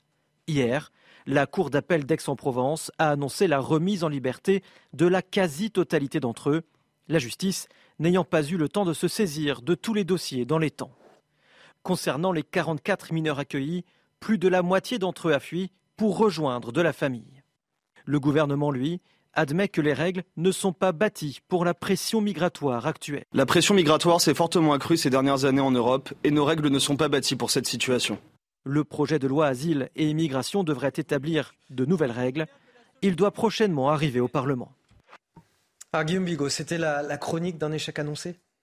En tout cas, c'est plus l'Ocean Viking, ça semble Titanic là. Et le Titanic, c'est euh, métaphoriquement, c'est toute la politique migratoire de la France et de l'Europe qui s'est échouée lamentablement dans, dans la rade de Toulon. Ça, ça a servi vraiment de métaphore, c'est une, une, sorte de parabole euh, de toute l'affaire migratoire. On voit des choses incroyables. On voit d'abord que l'État se plie en quatre. Euh, vous savez, c'est très difficile d'être jugé en France. Il y a des stocks devant les tribunaux, etc. L'accès à la justice est compliqué. Là, c'est la justice qui se déplace aux migrants. C'est très difficile d'être logé. Là, ces gens sont immédiatement logés. C'est parfois difficile d'être soigné. On parle de tri en pédiatrie. Là, il y a des gens qui vont sur place. Donc on voit, on voit le caractère très symbolique, très particulier, si vous voulez, de damner de la terre, de damner de la mondialisation que représentent ces gens pour, j'allais dire, le système. Ensuite, on voit évidemment au plein, plein jour, en lumière assez crue, l'impuissance de l'État. L'impuissance de l'État face aux magistrats, l'impuissance de l'État face aux associations et au chantage à la moraline, l'impuissance de l'État face à l'Union européenne. On l'a déjà dit, c'est une perte de temps et de salive que de partir de la politique migratoire. On en parle parce que c'est extrêmement choquant, mais ça fait déjà des années, depuis Schengen, depuis Dublin, depuis le traité sur le fonctionnement de l'Union européenne, que cette question, elle n'est plus de notre ressort. Ça ne sert à rien d'en parler, on perd du temps. La question de l'entrée et de la sortie du territoire quand vous êtes à l'intérieur de la zone de Schengen, ce n'est plus l'affaire de la France, c'est l'affaire de l'Union européenne. Et l'Union européenne, elle, elle veut des migrants. Enfin, je pense qu'il y a aussi cette. Enfin, ce qui est vraiment fascinant, c'est le décalage entre l'opinion publique française en général, et on parle de ce fameux fossé entre les dirigeants et les dirigés, mais là, c'est transpartisan, c'est droite, gauche, c'est tous les Français qui sont effarés par cette situation, et on voit comment la classe politique, comment le président de la République, finalement, le sort de cet Ocean Viking, cette espèce de gigantesque naufrage de la politique migratoire, il est dû à quoi? Il est dû à la séquence de Fournas. S'il n'y avait pas eu cette esclandre à l'Assemblée nationale, eh bien, il est peu probable que la position du président de la République ait changé par rapport à ce qu'elle était en 2018, où il a refusé à plusieurs reprises l'Aquarius. Et enfin, dernier mot, je trouve qu'il y a un formidable effet de révélateur, un peu comme dans le Covid. C'est-à-dire qu'on se rend compte d'abord de plein de choses sur l'immigration. Comment ces associations humanitaires qui sont complices des passants, donc qui donnent dans le trafic d'êtres humains, il faut être clair, pour faire venir des gens qu'on va, va, qu'on va mal payer, qu'on va payer euh, sans les déclarer. À la demande du MEDEF, d'ailleurs, voilà, autre révélateur, le MEDEF est sorti du bois, il a dit Ah bah oui, nous on est contents. Le projet d'immigration qui est en préparation, c'est pour donner un statut à ces gens sans papier euh, sur les métiers à tension on voit comment les collectivités locales financent, en fait, dans des proportions absolument effarantes, à commencer par la mairie de Paris, mais dans plein de municipalités, plein de départements. Enfin, on voit que la décentralisation est un accélérateur de l'immigration. On voit, bien sûr, j'en ai parlé, le rôle de l'Union européenne. Et on voit aussi des tas de petits arrangements. Enfin, on n'aurait jamais entendu parler de ces migrants, ces, ces 3500 migrants qui devaient venir d'Italie, etc., sous les radars. Donc, c'est vraiment, je pense, une sorte de métaphore incroyable de ce phénomène migratoire. Michel Taube, est-ce qu'il y a eu un, déni quelque part de la part du gouvernement au début de cette affaire euh, L'exécutif, l'Élysée, euh, nous dit à Europe 1, la pression migratoire s'est fortement accrue ces dernières années en Europe et nos règles ne sont pas bâties pour cette situation. Comme si l'Élysée venait de réaliser euh, qu'aujourd'hui on n'était pas capable de maîtriser nos flux migratoires. Eh, manifestement, l'Élysée n'en avait pas confiance, conscience pardon, juste avant le, début de cette affaire, juste avant l'arrivée de l'Ocean Viking. Bien entendu que non. Je veux dire, ça, la pression migratoire, elle est ancienne, elle date au moins de 10 ou, ou 15 ans. Et il faut faire une checklist hein, pour le gouvernement. Il y aurait la il y a des industrialisations, il faut qu'ils soient au courant. On peut leur faire une note. Euh, le réchauffement climatique, on peut leur faire une note. La guerre en Ukraine, on peut leur faire une note. Enfin, il y a des tas de choses qui se passent en fait. Non, mais, mais, mais tous les présidents de la République ont leur accès de mauvaise conscience qui font qu'à un moment donné, effectivement, ils prennent une mesure euh, soi-disant humanitaire et qui en fait se révèle être, comme le disait fort justement Guillaume Bigot, un Titanic. Alors, un Titanic, attention, bien entendu, ce n'est pas les migrants qui coulent. Comme vous l'avez dit, c'est l'État français et c'est la politique euh, de, la France et certainement de l'Union européenne qui coule, paradoxalement. d'accord, parce que concrètement, ah non, bah, après cette séquence, il y aura encore plus de candidats à l'immigration illégale, alors encore plus de gens qui vont se noyer en Méditerranée. D'autres Titanic sont annoncés, mais, mais surtout ce que je veux dire, c'est que c'est pas l'échec de Gérald Darmanin, c'est l'échec d'Emmanuel Macron. C'est lui qui a décidé d'accueillir Ocean. C'est lui qui est la vie, j'ai envie de dire, le responsable politique. Alors Gérald Darmanin, il a fait, euh, j'ai envie de dire, le service après-vente et il a été absolument catastrophique. Mais la réalité, c'est qu'il y a une décision politique. Il y a effectivement plusieurs personnes qui aujourd'hui, à mon avis, se frottent les mains. D'abord les passeurs. Parce qu'en fait, ce qui vient de se passer, ça va provoquer un appel d'air considérable pour effectivement de nouveaux candidats à, à la migration. Et puis ensuite, moi je pense à nos amis italiens.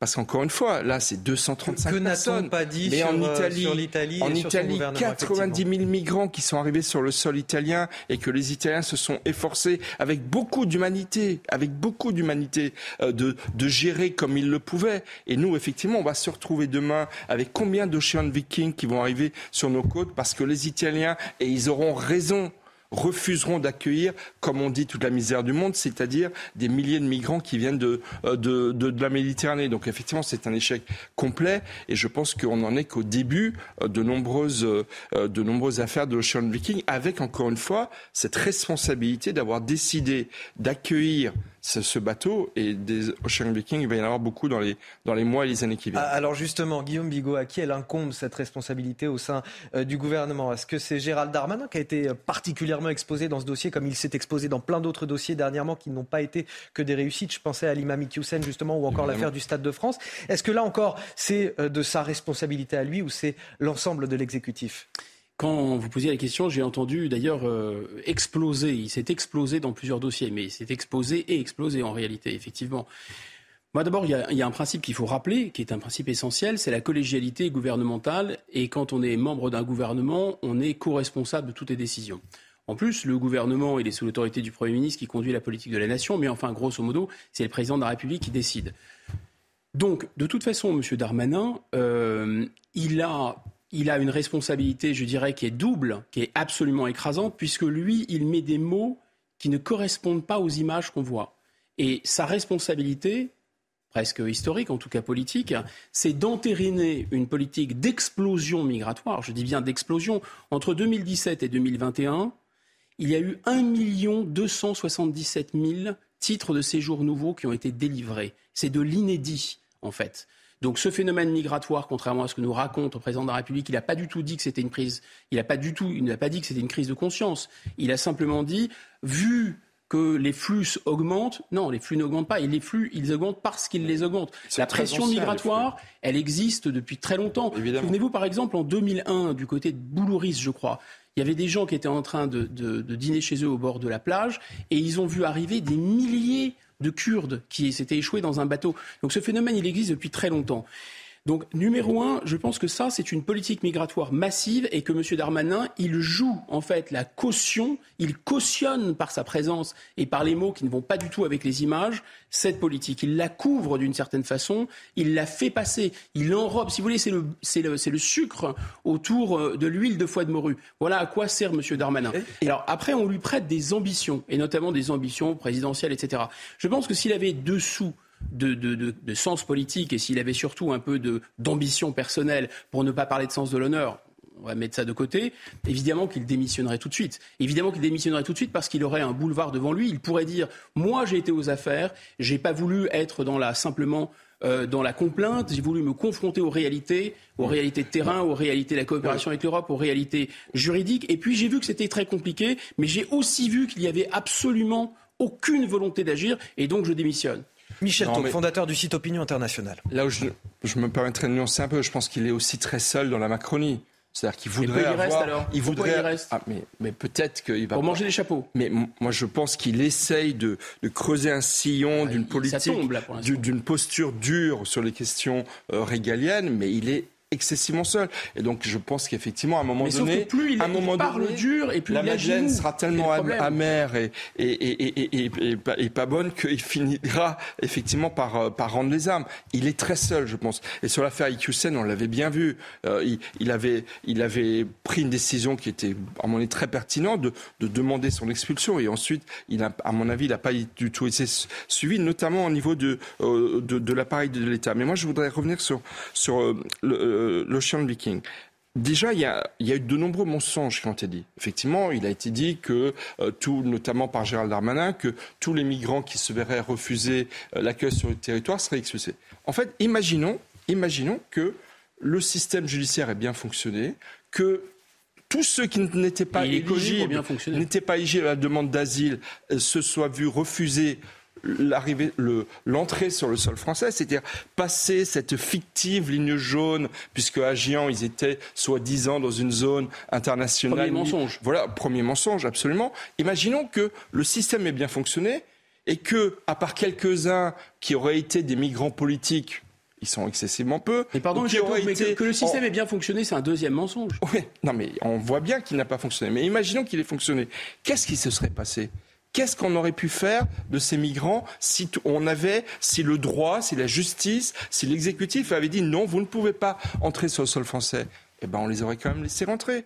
Parce que qu'est-ce qu'on aurait pu faire d'eux? On, les aurait remis dans un bateau, un Ocean Viking 2, pour les renvoyer où? En Libye, en Tunisie, en Algérie Bien sûr qu'on n'aurait pas pu le faire. Donc, à la seconde où le président de la République a dit on accueille ce bateau, il savait très bien que la totalité ou la quasi-totalité des migrants se, finirait par entrer sur le sol français. Donc là, il y a eu un mensonge. Et il y a un deuxième mensonge qui est très important. C'est qu'on commence déjà à nous dire, pour justifier ce, ce qui, n'est- ce qui est inacceptable, que la prochaine loi immigration allait permettrait d'éviter de prochains Ocean Viking. Qu'avec les prochaines mesures qui vont être mises... Mais je vous l'ai En tout ça cas, rien. montre que cette loi est nécessaire, en tout cas. Non, non, Oui, puisque elle est on s'attend à nécessaire. Mais légiférer, non, je vous... Attendez. rien. Alors, pas tous les deux en même temps. Justement, c'est ça que je Juste après Guillaume Le, mensonge d'État qu'on commence à nous annoncer, c'est que justement une nouvelle loi va permettre d'éviter ce genre de fiasco juridique, politique, matériel, organisationnel. Et la réalité, c'est que non. C'est que vous pourrez ajouter une, deux, trois lois. Non, il va y avoir une continuation de la montée de la pression migratoire parce qu'effectivement, je pense que ce gouvernement n'osera pas adopter des mesures extrêmement dures qui permettraient éventuellement de, de, de, de nous prémunir contre cette pression migratoire. Donc je pense que là, euh, on nous annonce un, un mensonge qui va euh, continuer dans Guillaume. Bigot, vous êtes d'accord avec ça? Une loi sur l'immigration début 2023, ça ne réglera absolument pas le problème face Alors, je sais pas. au, je- au droit international, par exemple? On ne sera pas capable très de... très difficile de faire entendre euh, des, enfin, des gens qui, qui, ont- qui- qui sont dans la surdité parce que, je répète, ça ne relève plus de l'autorité de la France. Ce n'est plus du domaine de la loi. Qu'est-ce qui est du domaine de la loi précisément? Et on va regarder dans le détail cette loi, ce projet de loi. On va parler dans le vide. Cette loi, grosso modo, je la fais courte, hein, on pourrait rentrer en plus de détails, mais elle va poser sur deux jambes. Un peu, c'est le en même temps. Ça veut dire un petit coup à droite, un petit coup à gauche. C'est méchant avec les méchants, gentil avec les, les gentils. Il faut décrypter. Qu'est-ce que ça veut dire? Ça veut dire que d'un côté, vous allez euh, revenir sur le système de double peine qui avait été supprimé par Nicolas Sarkozy et que vous allez dire que vous pourrez expulser des gens qui ont commis des crimes et leur faire éventuellement euh, réaliser leur peine dans leur pays. Voilà ce que va contenir la loi. Et là, on va vous dire, regardez, euh, c'est fantastique, on a été des durs de durs, etc. En fait, personne ne va vous dire qu'aucun pays n'acceptera de faire ça, de l'appliquer. Donc ça sera uniquement verbal ou une loi, une de plus qui ne sera pas appliquée. Mais de l'autre côté, pour un petit côté de dur, on va aller un dérapage dans, le- dans la mollesse absolument incroyable, puisqu'on va entériner le fait qu'il y aura désormais un statut pour les gens sans papier sur des métiers en tension. Et on va vous dire, regardez, on va choisir les migrants. Donc en fait, compte tenu du cadre européen qui est au-dessus de la loi, je le répète, il faut une majorité des deux tiers au Conseil européen pour changer ces verrous. C'est verrouillé. Donc vous ne pouvez plus y toucher en l'état actuel des traités et dans le fonctionnement actuel de l'Europe. Et vous avez remarqué quand même que le président de la République, il veut de toute façon absolument pas toucher à l'Europe, bien au contraire. Donc qu'est-ce qui vous reste comme marge de manœuvre?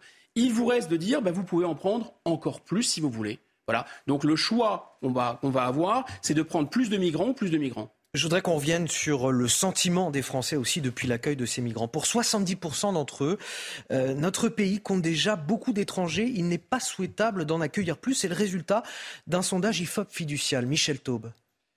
Ben, les Français ont beaucoup de bon sens. C'est-à-dire que les Français voient bien euh, l'évolution de la situation démographique de notre pays il voit bien que effectivement on a créé des ghettos communautaires dans notre pays, que ces ghettos communautaires ne sont même plus uniquement dans les banlieues, ils sont même dans les centres-villes des, grandes métropoles, que ce soit à Paris, que ce soit à Rennes, que ce soit à Nantes, et euh, que ce soit à Strasbourg que je connais bien, où vous avez effectivement des quartiers entiers qui sont devenus encore une fois des, ghettos communautaires, où il n'y a plus cette diversité qu'il y avait auparavant. Et donc effectivement les Français ont raison de s'inquiéter parce qu'ils voient, on leur a en fait caché ce qui m'étonne aussi de plus en plus, c'est que le gouvernement commence à sortir certains chiffres sur euh, l'origine des, délinquants. Mais c'est un phénomène récent pendant des décennies, on a caché, on a voulu cacher la réalité de l'évolution démographique de notre pays, et les Français le sentant bien, eh ben ils, expriment en fait leur méfiance vis-à-vis de, mouvements de population qu'on a voulu leur. Et, et c'est peut-être en lien avec l'autre enseignement aussi de ce sondage. Pour 80% des Français, l'immigration est un sujet dont on ne peut pas parler euh, sereinement. Euh, Guillaume Bigot, vous êtes d'accord avec cela? C'est compliqué aujourd'hui d'évoquer la question migratoire sans être taxé de racisme? Je pense que c'est vrai uniquement dans les classes dirigeantes et c'est vrai uniquement dans la partie de l'électorat qui soutient euh, le gouvernement, c'est-à-dire un gros, un gros 20%, 20-25%. Là, effectivement, ces tabous restent en place. C'est le système totem et tabou. Mais on voit bien quand même la logique qui, se boucle. Ça fait vraiment système. C'est la jonction entre ce qu'on appelle le libéral et le libertaire. Le libéral, c'est on veut de la main-d'œuvre bon marché, on ne veut pas que les salaires augmentent, on veut que les travailleurs circulent librement. C'est l'Union européenne, mais c'est le MEDEF qui dit mais laissez venir à nous euh, les petits sans-papiers. Bon. Deuxièmement, vous avez le libertaire. Le libertaire, c'est quoi? C'est-à-dire à bas les frontières, à bas l'État, à bas le régalien, il n'y a rien au-dessus de l'individu. Nous nous identifions à ces migrants euh, et nous ferions pareil à leur place. Donc, au nom de l'individu, au nom des droits absolus de l'individu, voilà, on va laisser passer. Donc on voit bien que le côté humanitaire et le côté business, faire une bonne affaire, euh, avoir bon cœur et faire du, une bonne affaire, ça, ça se rejoint. Ce qui est fascinant dans cette affaire, effectivement, c'est de voir que année après année, décennie après décennie, le rejet augmente, le rejet de l'immigration augmente. Alors peut-être qu'il faudra attendre que tous les descendants euh, d'Algériens, de Tunisiens, de Maliens, etc., votent pour l'extrême droite raciste pour qu'il restera un noyau dur, si vous voulez, de Français de souche, très riches, dans les grandes villes, qui, eux, voteront pour avoir des migrants, voteront pour avoir des, euh, livreurs Uber et voteront pour que les bonnes affaires du MEDEF correspondent aussi à leur bonne conscience. Ah, Guillaume Bigot, politologue, et Michel Taube, fondateur du site Opinion Internationale sur CNews et sur Europe 1. On va poursuivre nos débats dans un instant puisque j'ai plein d'autres sujets à aborder avec vous. Mais tout d'abord, il est 8h30 sur CNews et sur Europe 1 et c'est l'heure du rappel de l'actualité. C'est avec Sandra Tchombo ce matin. Nouvelles aides énergétiques pour les entreprises. Un guichet ouvre aujourd'hui pour les périodes de septembre et d'octobre 2022. Euh, sont concernées les sociétés dont les factures d'énergie ont augmenté d'au moins 50% dès 2022. D'autres conditions sont requises lors de la demande. Près de la moitié des infrastructures énergétiques détruites en Ukraine, elles sont visées par des frappes russes depuis début octobre. Kiev demande l'aide de l'Union européenne. Plus de 10 millions d'Ukrainiens sont toujours privés d'électricité et d'eau chaude. J-1 avant le coup d'envoi du mondial de football les Bleus tenants du titre se sont entraînés pour la première fois hier à Doha. Ils feront leur entrée en lice ce mardi contre l'Australie. Le Qatar, pays organisateur, affrontera l'Équateur demain en match d'ouverture.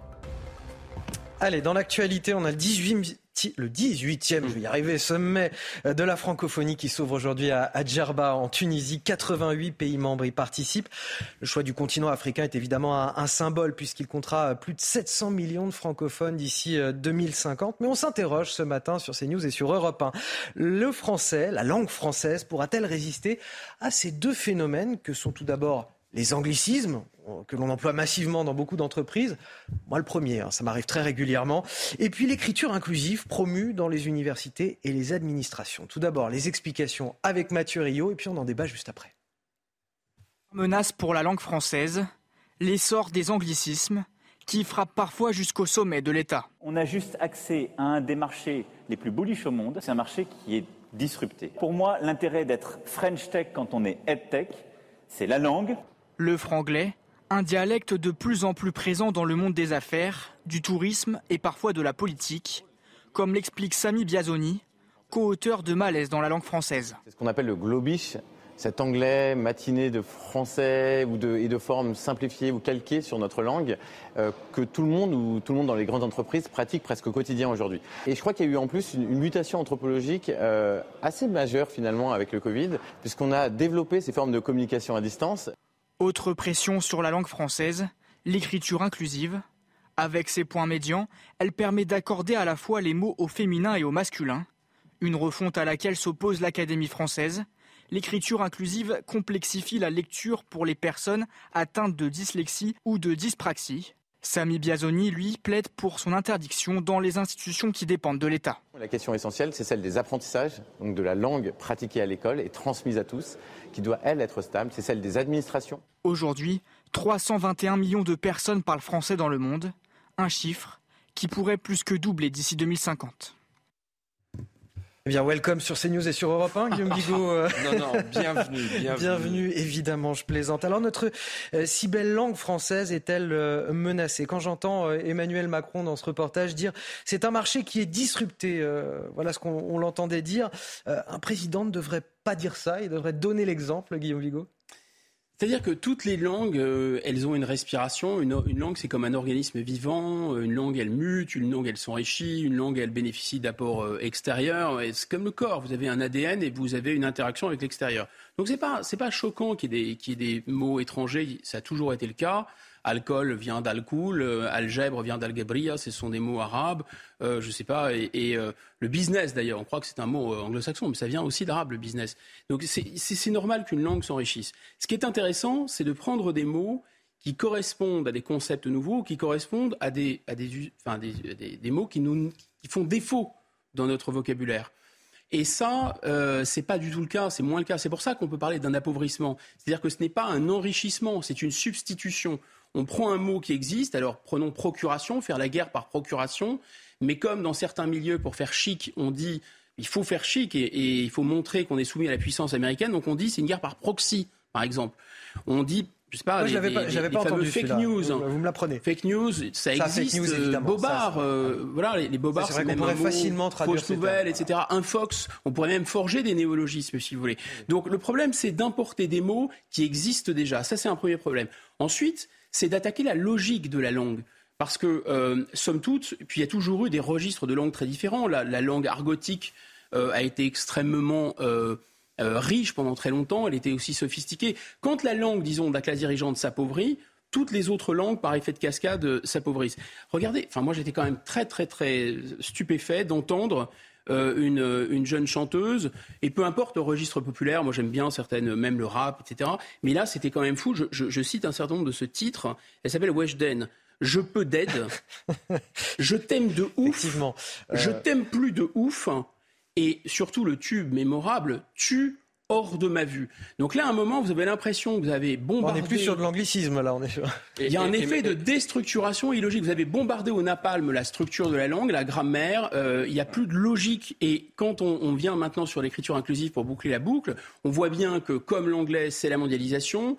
La mondialisation, c'est l'économie, mais c'est aussi les idées des campus américains, d'où le wokisme. Donc ça, c'est un effet politique. Et dans le wokisme, vous avez une volonté de détruire la logique de la langue, et pas seulement euh, de faire euh, droit, disons, euh, à une espèce d'égalité du masculin et du féminin, ou de tous les genres. C'est aussi le fait que ça, ça perd son sens. Tout le problème est là. Michel Taube, fondateur du site Opinion International. Il va falloir trouver euh, l'équivalent français du wokisme alors parce que déjà c'est effectivement c'est la Mais oui, nouvelle déjà, rien que ça, c'est vrai nous qu'on ne sait pas d'autres mots là-dessus. Pour le coup, c'est étranger. Guillaume, vous devriez Pour le coup, absolument, c'est étranger. Vous devriez absolument prendre en main l'Académie française pour la, pour la dynamiser, la rajeunir, parce que vous avez tout à fait raison. Il faut que la, la- la langue française, elle, en fait, elle est très riche, elle est très vivante, comme vous l'avez dit.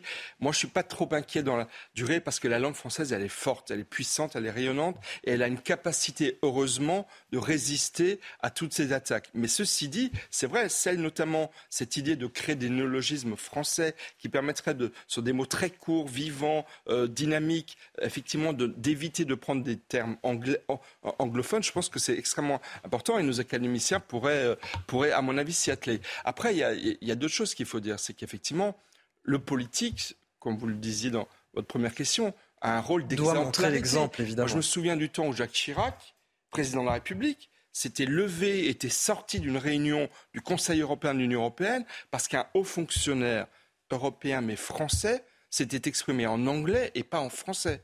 Et lorsque vous avez effectivement le président de la République... Le français est aussi une langue officielle de l'Union européenne euh, avec l'anglais. Vous avez le chef de l'État français qui s'exprime devant des étrangers voire à l'étranger, sans employer des mots français qui sonnent très bien et qui font la grandeur de notre langue, effectivement, cela donne un mauvais exemple et ça n'est pas, à mon avis, ça n'est pas, ça, n'est pas une bonne cela chose. Cela dit, pour, pour relativiser, c'est vrai qu'on a plein de personnalités politiques en France qui parlent plutôt bien. C'est vrai qu'Emmanuel Macron, même si on l'a vu dans ce reportage, on l'a entendu, plus, voilà, mais il, parle très bien français. il a un langage assez soutenu, il peut se le permettre. Mais raison de plus pour que, à gauche, on a aussi Jean-Luc Mélenchon qui parle très bien. On a Christiane Taubira aussi qui s'exprime très bien en avant. Et puis troisième point que je voudrais dire, c'est que comme il y a le sommet de la francophonie, euh, qui a lieu à Tunis. Il faut se euh, saluer parce que c'était un effort important pour nos amis tunisiens d'organiser ce sommet international. Il n'y en a plus eu depuis trois ou quatre ans.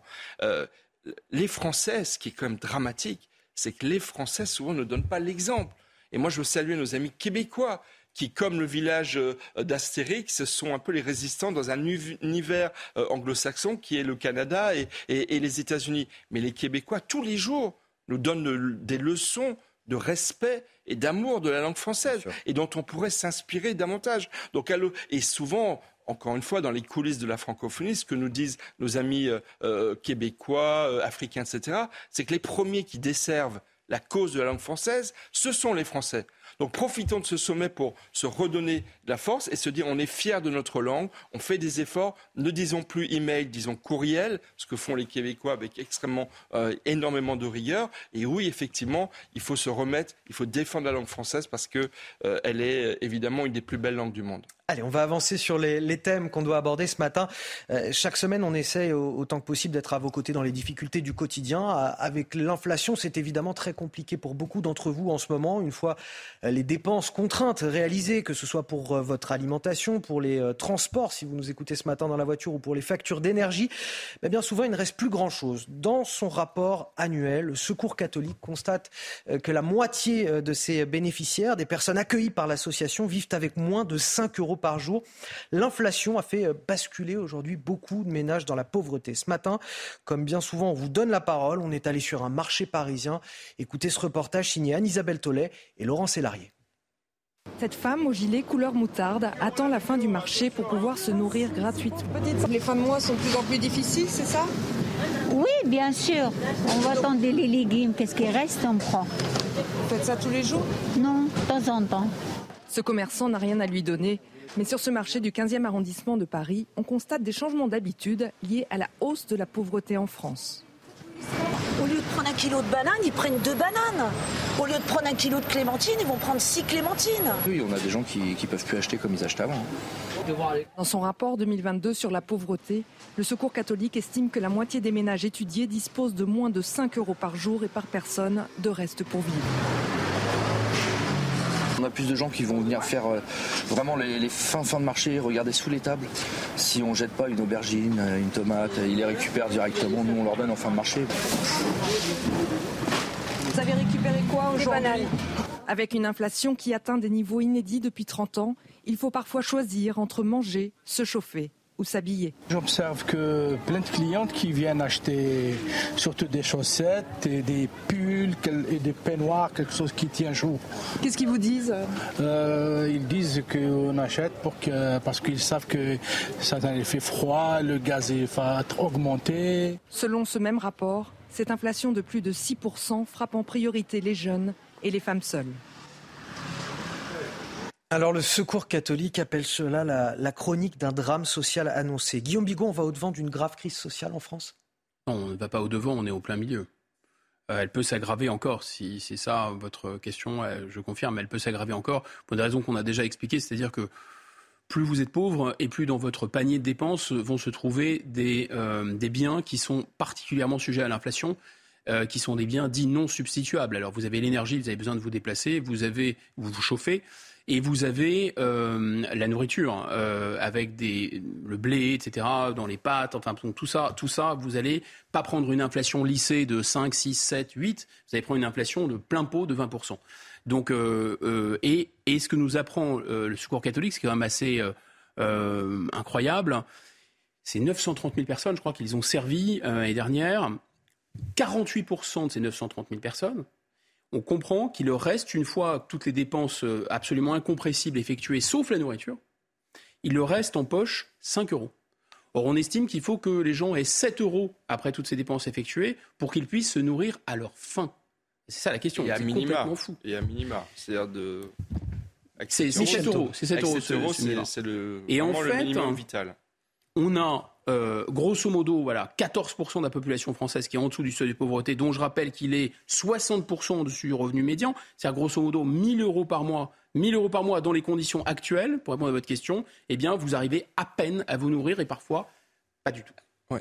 Moi, Michel Taube, fondateur du site Opinion International. Il y, a, dans le phénomène nouveau également depuis 4-5 ans, c'est que vous avez beaucoup aussi de travailleurs précaires parmi ces personnes qui n'arrivent pas à finir les fins de mois et qui ont ces 5 euros par jour pour se nourrir.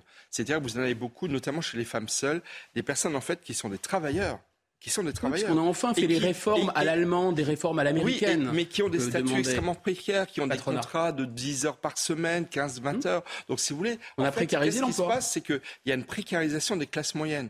C'est-à-dire qu'en fait, avant, c'était les plus démunis. Et les personnes qui n'ont rien ou qui ont des, gros handicaps, quelque part, ils bénéficient du matelas, de l'aide sociale qui est quand même important dans notre pays. Mais le phénomène nouveau, c'est que ces précaires, et c'était d'ailleurs le déclenchement du phénomène des gilets jaunes, les gilets jaunes au départ, c'était des travailleurs, c'était des artisans.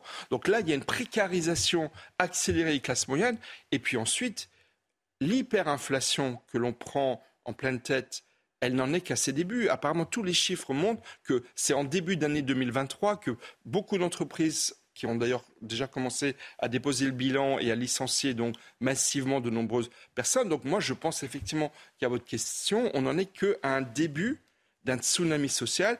On y est déjà, mais je pense qu'il va s'accélérer très très fortement avec l'hiver et avec début 2023, notamment les factures énergétiques qui vont exploser. Il ne faut pas oublier que par exemple, pour ce qui est des aides de l'État euh, sur l'essence, elles sont sur le point de, s'arrêter. Donc effectivement, je pense qu'il va y avoir malheureusement beaucoup de candidats aux aides du secours catholique, du secours populaire et des autres associations. Et, c'est absolument dramatique. Ça fait partie des nombreux éléments de ce décrochage euh, de la France et qui, et qui touche de plein fouet nos concitoyens. Et Michel Taube et, Guillaume Bigot, une autre question pour vous euh, également, mais qui, reste hein, dans, dans, la lignée de, de ce qu'on vient d'entendre. Est-ce qu'il y a aussi le risque derrière d'une grogne sociale? Évidemment, ça préoccupe le gouvernement. Pour l'instant, les, mouvements sociaux engagés par euh, les syndicats ou les partis politiques de gauche n'ont pas vraiment pris. Mais est-ce qu'on va au-devant d'un mouvement citoyen, par exemple, semblable à celui des Gilets jaunes, par exemple? C'est toujours possible, mais ça paraît, si vous voulez, c'est, encore une fois, on a, pardon de répéter, on a déjà souvent cité euh, Tocqueville sur ce, sur ce plateau, cette antenne, mais grosso modo, euh, c'est effectivement quand on est au creux de la vague, quand les gens sont en train de se, de se, défaire ou de, combattre des problèmes euh, existentiels et de joindre les deux bouts, comme on dit, et de boucler les fins de mois, c'est pas c'est pas à ce moment-là qu'ils sont disponibles euh, pour euh, des grands mouvements de révolte, etc.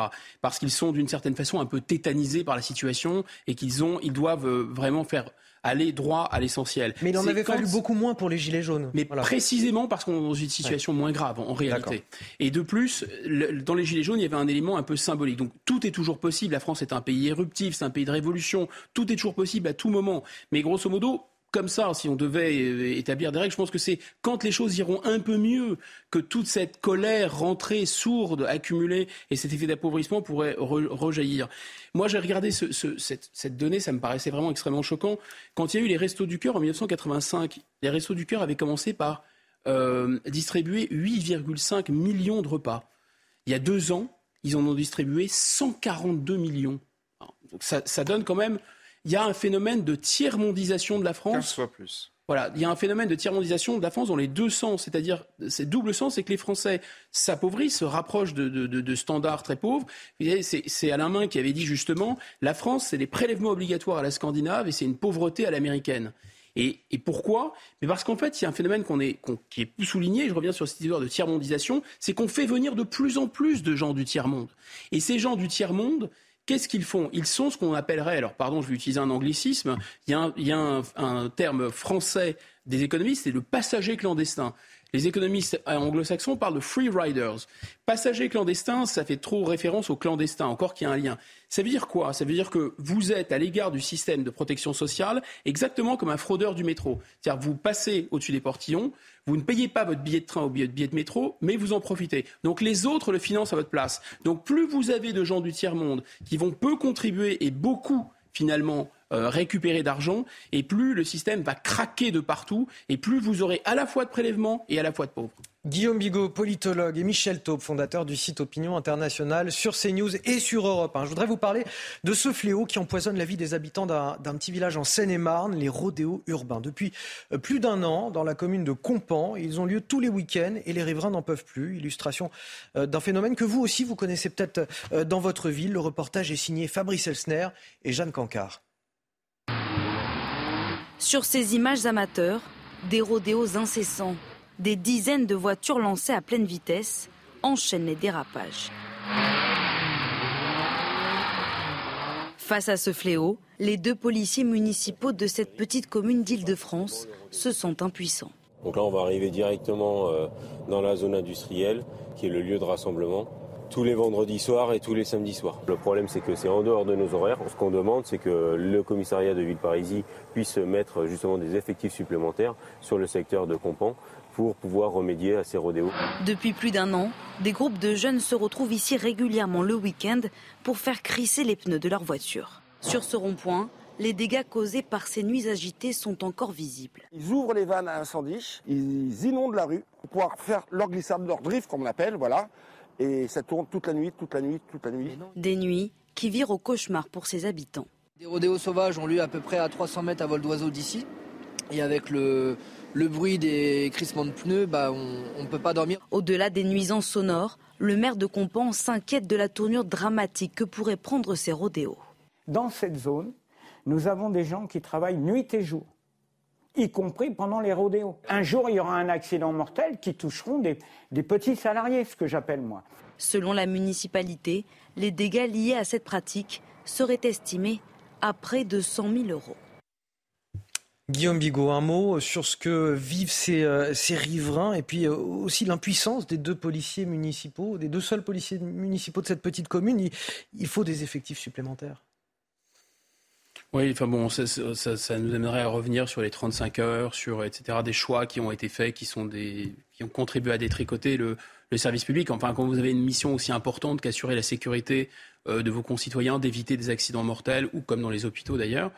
Euh, il faut effectivement être suffisamment nombreux, mais les règles, en l'occurrence, sont très, très, sont très difficiles. Moi, je pense qu'il faudrait pouvoir euh, intervenir au moment où ils sont là, c'est-à-dire justement la nuit.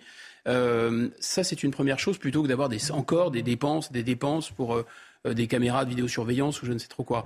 Deuxième commentaire très rapide, c'est que bon, il y y a cette technique en Grande-Bretagne, c'est pour les deux roues de les percuter, mais plus généralement, euh, il va y avoir, une, je pense, un projet pour confisquer les véhicules, y compris lorsqu'ils ne sont Alors pas effectivement, pris sur la Ça a été voté par le Sénat et Voilà. l'Assemblée nationale est en train de le, de, de le voter. C'est en. Les Voilà, députés ont effectivement adopté ce jeudi un amendement à la loi d'orientation et de programmation du ministère de l'Intérieur qui permet de confisquer les véhicules des auteurs, même dans le cas où ces véhicules n'ont pas servi à commettre l'infraction. Jusque-là, c'était pas systématique. Mais Oui, 15 000 mais- euros d'amende mais- et ça calmera tout Oui, le monde. mais il y a hein, Oui, mais il y a une proposition en revanche qui a été. C'est pas appliqué. En revanche, il y a Ah, une proposition il y a qui a il y a une proposition qui malheureusement a été rejetée, c'est celle de pratiquer l'interpellation par le, par le tampon, c'est-à-dire méthode britannique. Alors c'était Les effectivement une proposition du Rassemblement national. Voilà, et qui a été malheureusement rejetée. Rejetée. Je, je dis malheureusement parce que je ne crois pas que les policiers britanniques soient des dangereux euh, agents d'extrême droite. Ah, le bilan bénéfice-risque entre les accidents créés par, les, par ça et, et les, et Absolument. les accidents créés par les, inter- et, c'est les interpellations. plus contradictoire que dans, la loi,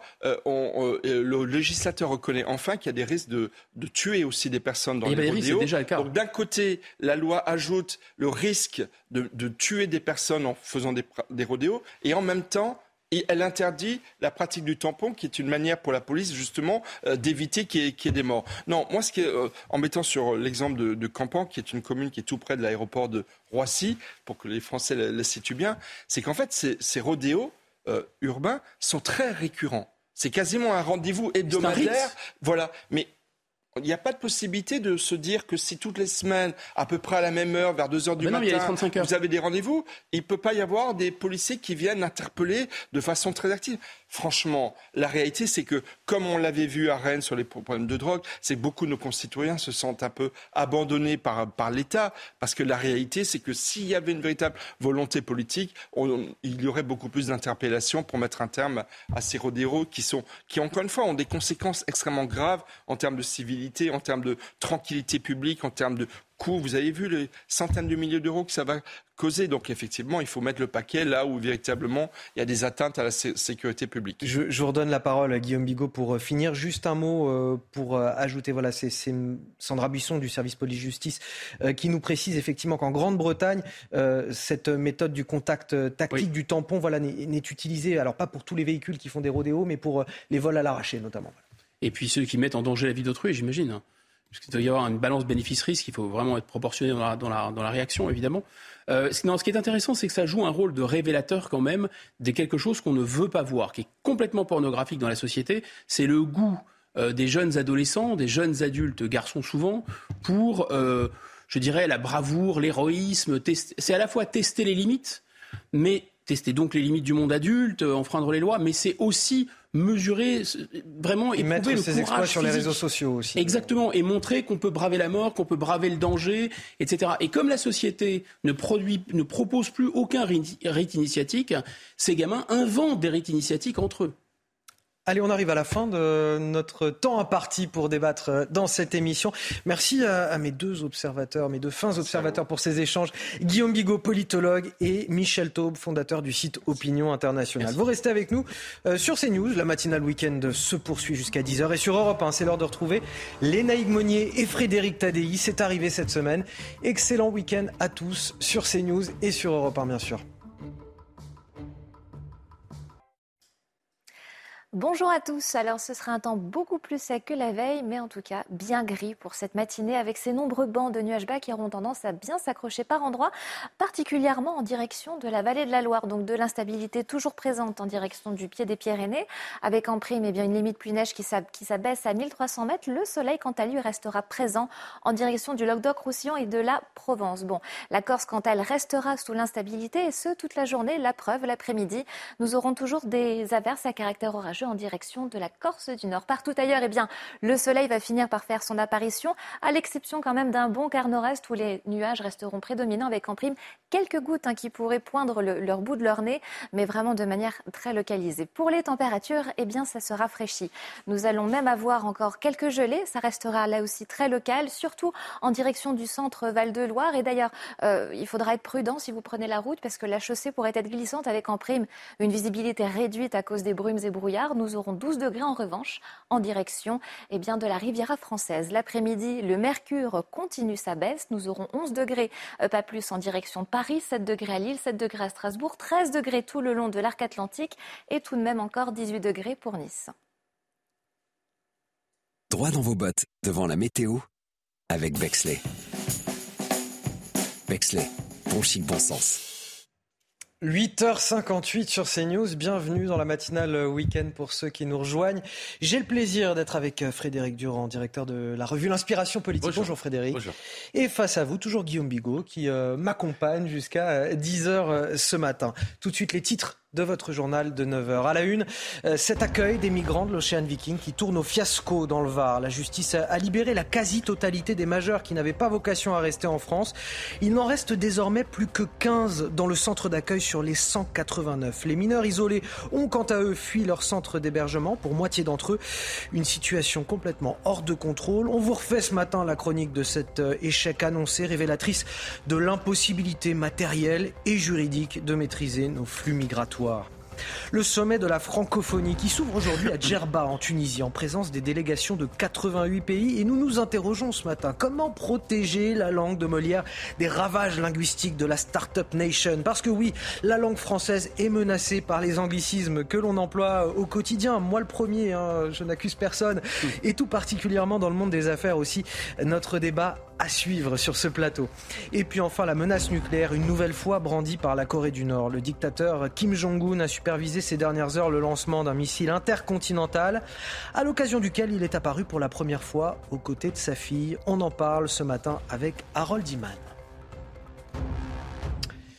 Et on commence donc par cet euh, immense fiasco politique et juridique. Les migrants de l'Ocean Viking accueillis dans le Var, pour la plupart d'entre eux, ont été euh, relâchés. Il n'en reste désormais, je vous le disais, plus que 15 dans le centre d'accueil sur les 189 majeurs qui étaient présents euh, au début de la semaine, en raison tout d'abord de nombreux vices de procédure, mais aussi de l'incapacité de la justice à traiter tous les dossiers dans le temps imparti de 4 jours. C'est la chronique finalement d'un échec annoncé. On questionnait déjà la semaine dernière sur ce plateau la capacité capacité de l'État finalement à, solder cette affaire, c'est-à-dire accueillir ceux qui le méritent, mais aussi expulser ceux qui n'avaient pas vocation à, rester en France. C'était la promesse de l'exécutif, la promesse de Gérald Darmanin. C'est désormais son échec. Les explications avec Vincent Fandège. Nous sommes le jeudi 10 novembre dernier. Gérald Darmanin annonce que la France accueillera l'Ocean Viking et les personnes à bord. Les personnes ne relevant pas du droit au séjour et de l'asile sur notre territoire feront l'objet de procédures d'éloignement sans délai. Sur les 234 migrants, 189 sont adultes. Tous sont alors auditionnés par l'Office français de protection des réfugiés et apatrides. Cinq jours plus tard, premier bilan donné par le ministre de l'Intérieur. Pour les personnes qui se voient refuser leur demande d'asile, ces 40 personnes seront évidemment reconduites dès que leur état de santé, pour certains d'entre eux, le permettront dans leur territoire national. Au final, 66 personnes se voient accorder le droit d'asile et 123 se voient refuser l'entrée sur le territoire. Hier, la Cour d'appel d'Aix-en-Provence a annoncé la remise en liberté de la quasi-totalité d'entre eux, la justice n'ayant pas eu le temps de se saisir de tous les dossiers dans les temps. Concernant les 44 mineurs accueillis, plus de la moitié d'entre eux a fui pour rejoindre de la famille. Le gouvernement, lui, admet que les règles ne sont pas bâties pour la pression migratoire actuelle. La pression migratoire s'est fortement accrue ces dernières années en Europe et nos règles ne sont pas bâties pour cette situation. Le projet de loi Asile et Immigration devrait établir de nouvelles règles. Il doit prochainement arriver au Parlement.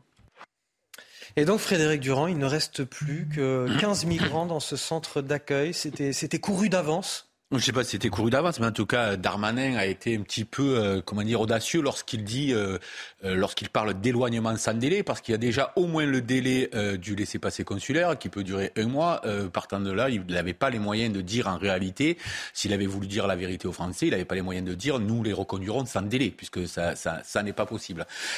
ensuite, c'est une interdiction d'entrer sur le territoire, mais ils sont déjà sur le territoire, donc c'est assez étonnant. La justice dit qu'ils n'ont pas le droit, les, pardon, les 123 enquêtes sauf qu'ils sont déjà sur le territoire. Et effectivement, c'est un fiasco parce que les gens, euh, on aurait pu se dire là, c'est un petit peu plus encadré puisqu'ils sont arrivés, on connaissait leur, leur, leur profil à l'arrivée, etc. C'était pas réellement des clandestins, on va dire.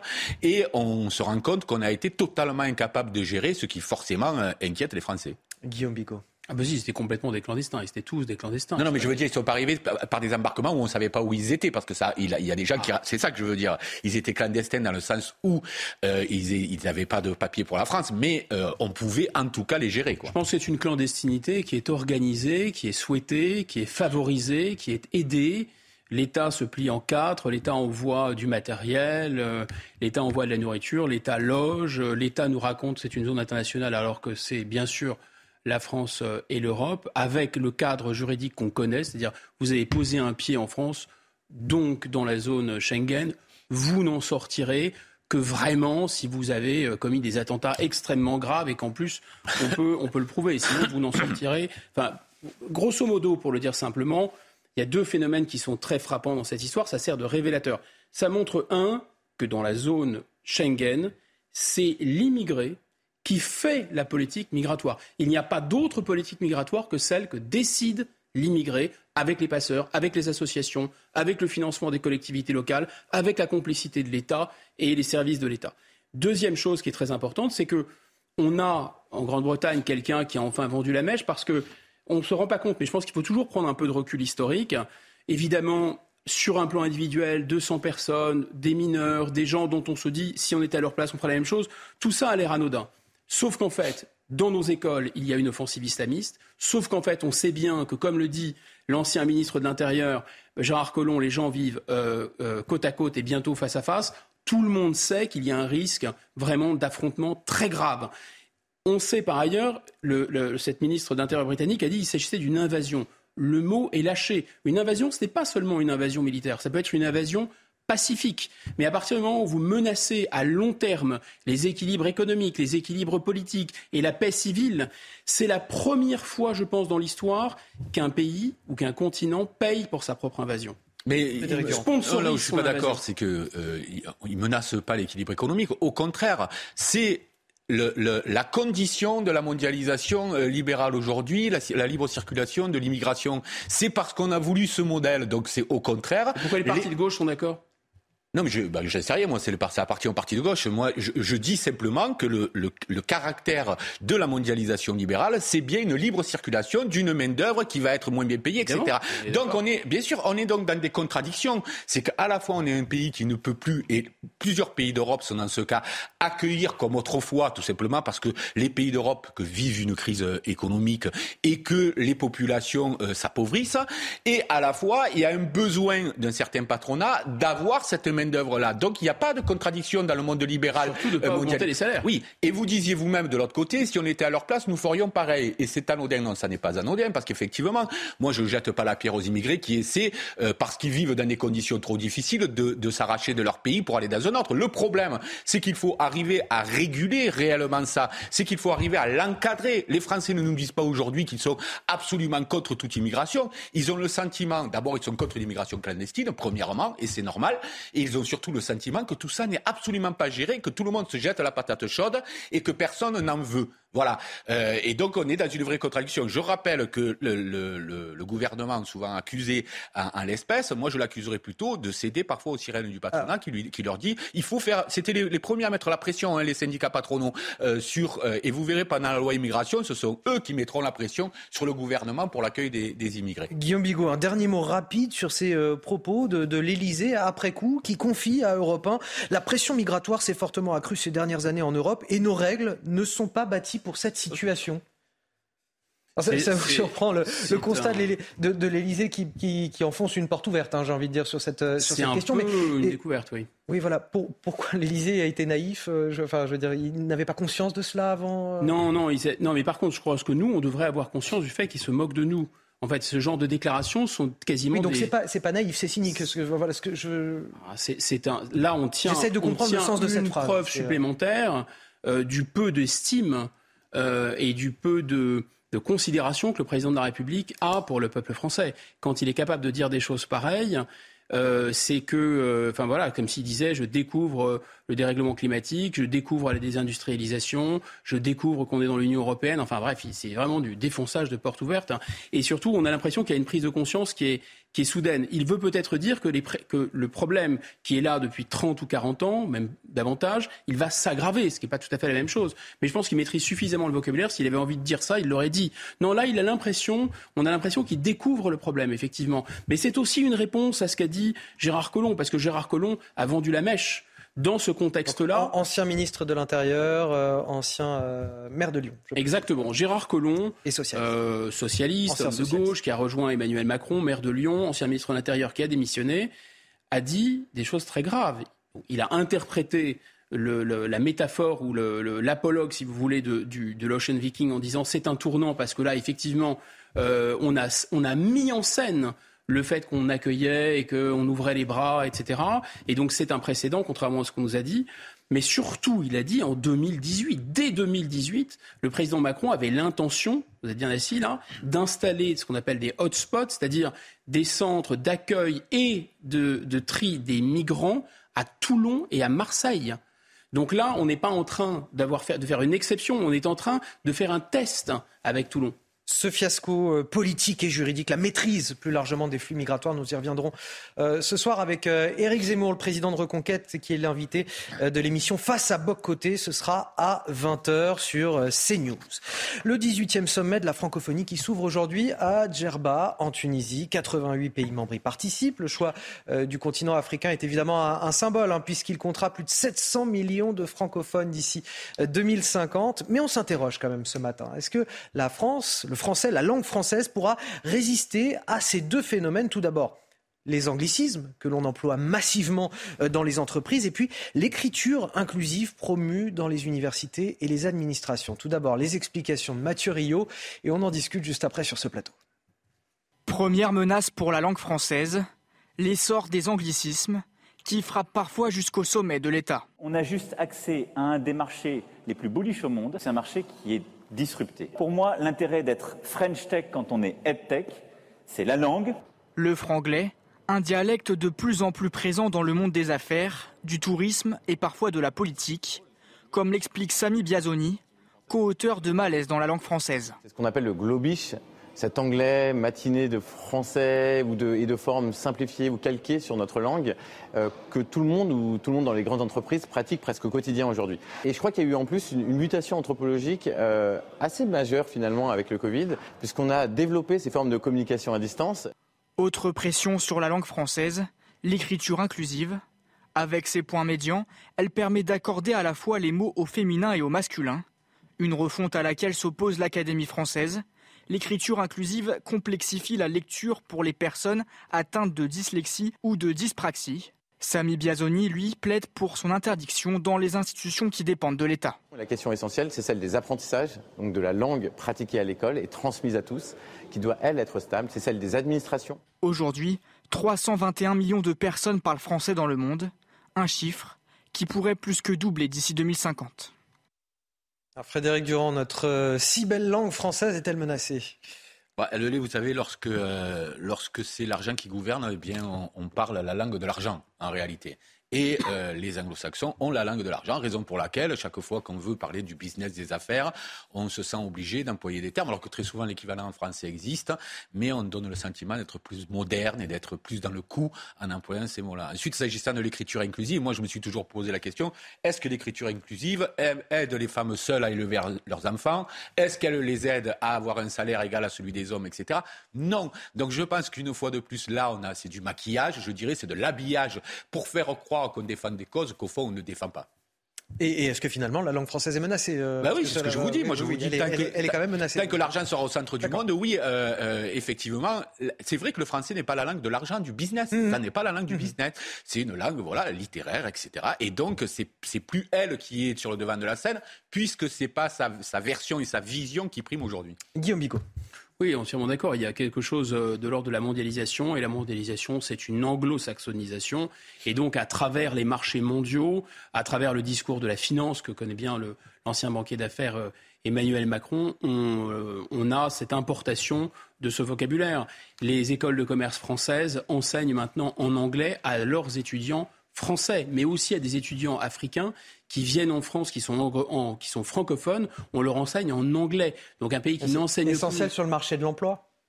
Après, pour ce, c'est difficile de trouver un emploi dans les services et dans certaines entreprises euh, mondialisées si on n'a pas la maîtrise de l'anglais. Moi, je pense que ça peut correspondre à une certaine rationalité si euh, vous êtes dans un marché asiatique ou si vous êtes dans un marché nord-américain, il n'y a pas de problème. Mais quand vous restez à l'intérieur du marché français, quand vous êtes dans le marché francophone et quand vous dirigez une entreprise française, comme on l'a vu dans, dans certaines boîtes du CAC 40, où le patron parle en anglais à ses salariés français, ça n'a juste aucun sens. C'est qu'un signe de soumission comme l'écriture inclusive est un signe de soumission à l'impérialisme culturel et intellectuel des campus américains. Donc ça, c'est vers le haut, si vous voulez. C'est un effet de distinction. Pour être chic, il faut parler la langue du dominant. La bourgeoisie française a toujours besoin d'un dominant étranger, le dominant allemand, le dominant anglais, le dominant américain aujourd'hui, et demain peut-être le dominant chinois. Ensuite, il y a le phénomène à la base.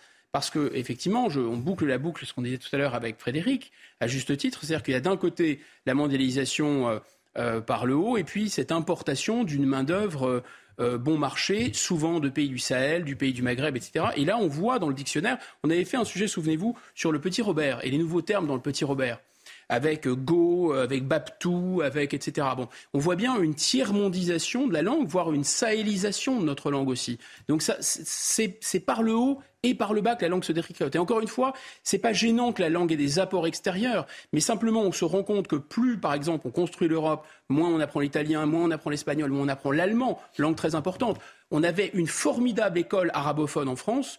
On avait, on avait, des très grands arabophones, on n'en a quasiment plus. Mmh. Par contre, la langue est déglinguée avec des termes de patois maghrébin ou sahélien. C'est grotesque. Bon, écoutez, messieurs, je vous propose de faire euh, un break une pause, un instant. Je provoque, je provoque. Euh, le temps du rappel de l'actualité, c'est avec vous, Sandra Chumbo. Wesh. Nouvelles aides énergétiques pour les entreprises. Un guichet ouvre aujourd'hui pour les périodes de septembre et d'octobre 2022.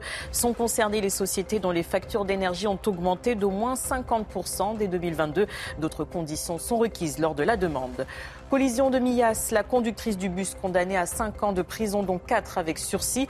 Hospitalisée en psychiatrie depuis le 22 septembre, elle est absente à l'audience hier.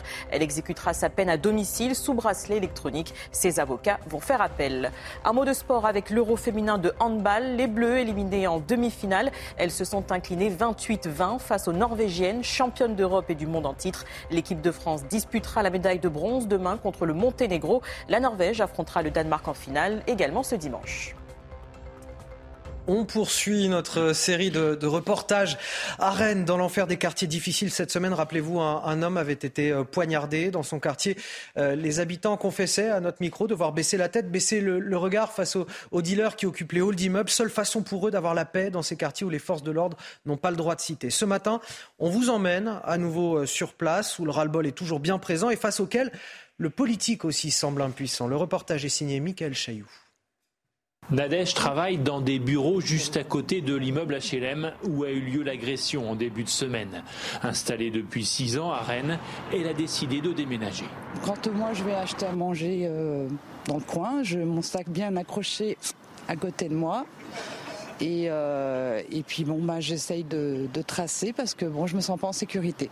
Dans le quartier voisin d'Italie, au niveau du centre commercial, le trafic se fait sous les yeux de tous. Victor et Mathilde habitent ici depuis 45 ans. Ils viennent quand même chez nous. Pour, mettre leur drogue, pour la cacher. Hein. La ville de Rennes, à majorité de gauche, entend la détresse de ses habitants. L'adjointe à la sécurité nous a transmis ce communiqué après le fait divers du début de semaine. La ville de Rennes, en lien avec les partenaires et les acteurs du quartier, va proposer aux habitants un temps d'échange sur place pour que les habitants puissent venir s'exprimer.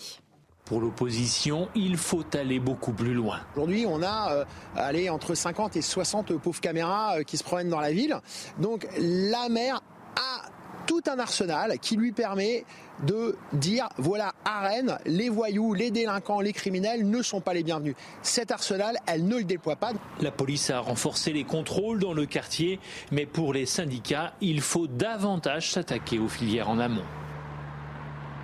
Dans l'actualité euh, internationale à présent, la Corée du Nord qui menace de recourir à la bombe atomique en cas d'attaque nucléaire de son territoire. Kim Jong-un euh, a supervisé le lancement d'un missile intercontinental et pour la première fois, il est apparu en public euh, aux côtés de sa fille. Harold Iman, on en parle avec vous ce matin. Notre attention, est en ce moment très focalisée évidemment sur l'Ukraine et la Russie. Mais que se passe-t-il du côté de la Corée du Nord? Pourquoi Kim Jong-un s'exprime sur la menace nucléaire en ce moment?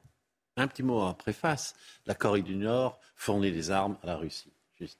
Il y a un lien. Mais quand même, pour euh, la Corée du Nord, euh, on a vu sa fille, euh, Ju Ae, pour la première fois. Et dans le code pour interpréter ce qui se passe dans ce régime stalinien, impérial, bizarre, on, pense qu'elle est en lice pour lui succéder. C'est l'héritière. C'est la présentation de l'héritière. Mais à mon avis, on va un peu. il y la parité. Oui, c'est une parité stalinienne. Les woke sont contents. Euh, alors, il a tiré depuis euh, le début de l'année plus de 80 missiles en tout genre. Il les a tirés à côté du Japon, à côté de la Corée du Sud, au-dessus du Japon, et maintenant avec ce nouveau missile dont on ignore euh, la destination finale, ça peut atteindre la Californie. Donc ça, ça va vraiment, vraiment, vraiment faire monter la pression. C'est une réplique, selon Kim Jong-un, aux exercices militaires américano-sud-coréens, qui sont assez impressionnants. Mais voilà, c'est l'escalade Et lui, il met toujours le nucléaire sur la table. Il a des bombes qu'il fait exploser sous terre et maintenant il a ses missiles. Donc vraiment, tout est prêt pour que lui profite des turbulences internationales, plus il y en a, moins on peut le bloquer à l'ONU, parce que la Russie et la Chine ne vont jamais voter avec les États-Unis et la France et la Grande-Bretagne pour quoi que ce soit. Donc, il a un boulevard, on ne peut pas le sanctionner davantage, et il en profite pour en tirer un bénéfice dans une négociation rêvée par lui, que Donald Trump a failli lui fournir, mais ça n'a pas marché non plus, pour qu'on ouvre les frontières, qu'on fasse des deals économiques des, marchés, pardon, journée de anti-anglicisme, des marchés euh, commerciaux avec lui pour faire, pour que son régime survive. Merci euh, Harold pour ces euh, précisions. On va revenir en France avec une actualité plus sociétale. Cette fois, la corrida, tradition séculaire ou acte barbare. Elle est en ce moment au, cœur du débat, puisque le député euh, NUPES Émeric Caron présente une proposition de loi pour l'interdire, une tradition pourtant euh, très présente dans le sud-ouest du pays. La loi doit donc être soumise au vote des députés le 24 novembre prochain? Alors en attendant, les partisans et les détracteurs de la corrida organisent leur rassemblement tout au long du week-end. On est allé justement les rencontrer à Bayonne. Un reportage signé Antoine Estève et Jérôme Rampenou. Julien Lescarré nous donne rendez-vous sur la piste des arènes de Bayonne. Ce matador français, grande star des corridas, veut nous montrer quelques passes face à un taureau d'entraînement. Au-delà des traditions, il considère son métier comme un art. C'est souvent ce qui dérange, la mort et qu'elle soit mise en spectacle, mais ça ne veut pas seulement dire que c'est un acte qui se résume, une culture qui se résume à cet acte-là. C'est une fête, c'est un art de vivre, c'est un quotidien, c'est de l'élevage, c'est de la chasse, c'est de la pêche, c'est de la consommation, c'est du bien-être ensemble. Et nous, on a cette préoccupation à la fois de l'animal et à la fois de l'homme aussi. L'autre argument des pro-corridas, c'est l'économie générée par ce secteur à travers l'élevage des taureaux de combat et le tourisme des aficionados. Tout ça, ben, ça fait vivre des hôtels, des restaurants, euh, des magasins, parce que les gens sont là à flâner euh, en attendant l'heure de la corrida aussi. il y, a toute une économie autour, donc c'est vraiment quelque chose d'important. De leur côté, les militants anti-corrida mènent un combat contre ceux qu'ils considèrent comme minoritaires dans la population, même au Pays Basque. On autorise 12 départements en France à continuer cette barbarie contre des êtres doués donc de, sensibilité. C'est une minorité qui se présente au corrida, etc., et qui considère que c'est une tradition, que c'est de l'art, que c'est un amusement, euh, euh, qu'on permet une mort digne à un taureau, etc. C'est une minorité. Les deux camps, pro et anti-corrida, manifestent ce week-end dans les grandes villes taurines françaises. L'examen du projet de loi d'abolition de la corrida sera débattu à l'Assemblée jeudi prochain. Alors la, corrida, pardon, tradition euh, séculaire ou acte barbare, c'est un peu compliqué comme question puisque euh, c'est une proposition de loi qui est posée par un, député euh, parisien euh, de gauche. Moi, en tant que parisien, justement, je, je vous dirais, j'ai pas trop d'avis sur la question parce que je suis plutôt contre la souffrance animale. Mais qui suis-je en tant que parisien, justement, pour juger des, des traditions d'autres régions françaises? Est-ce que c'est pas plutôt dans ces régions qu'on doit s'exprimer sur la question? Ça, me semble être une priorité politique euh, absolue. Enfin, avec euh, l'explosion des. Un point d'ironie, là, je, pense. Un gros point. c'est un gros point. Euh, avec l'explosion des tentatives d'homicide, avec des actes de barbarie, avec l'ensauvagement de la société. Oui, ça me semble être la priorité absolue. D'ailleurs, monsieur. je ne sais plus quel est son nom de Caron, Caron c'est ça, a, a, dit qu'il fallait aussi ne pas tuer les moustiques. Donc je pense que ça montre vraiment le, caractère très hautement humanitaire de son engagement. Bon, bah écoutez, je crois qu'on va en rester là euh, sur, euh, sur ce sujet, on va pas aller plus loin. non, mais sinon, c'est intéressant, c'est la langue d'oc et la langue d'oil aussi. Il y a un partage géographique hein, de, cette, de cette affaire de corrida. C'est une, vieille, une, vieille frontière en France. il faudrait rentrer avec un historien. Je partage votre avis que ce sont les c'est ça, c'est évidemment, la souffrance animale peut concerner tout le monde, mais il faut savoir aussi que dans ces régions-là, il y a des pour, il y a des contre aussi. Il ne faut pas penser que dans ces régions-là, euh, moi j'en viens, tout le monde serait pour ou tout le monde serait contre. Euh, en tout cas, en tout cas, ce serait plus à eux de décider. Allez, messieurs, vous restez, euh, vous restez tous les trois avec moi sur ce plateau. On vient dans un instant. On va parler de ce rapport alarmant du Secours catholique. La moitié des Français qui sont aidés par l'association vivent avec moins de 5 euros par jour. L'inflation a fait basculer beaucoup de ménages dans la pauvreté. Vous verrez dans quelques instants notre reportage. On regarde un extrait.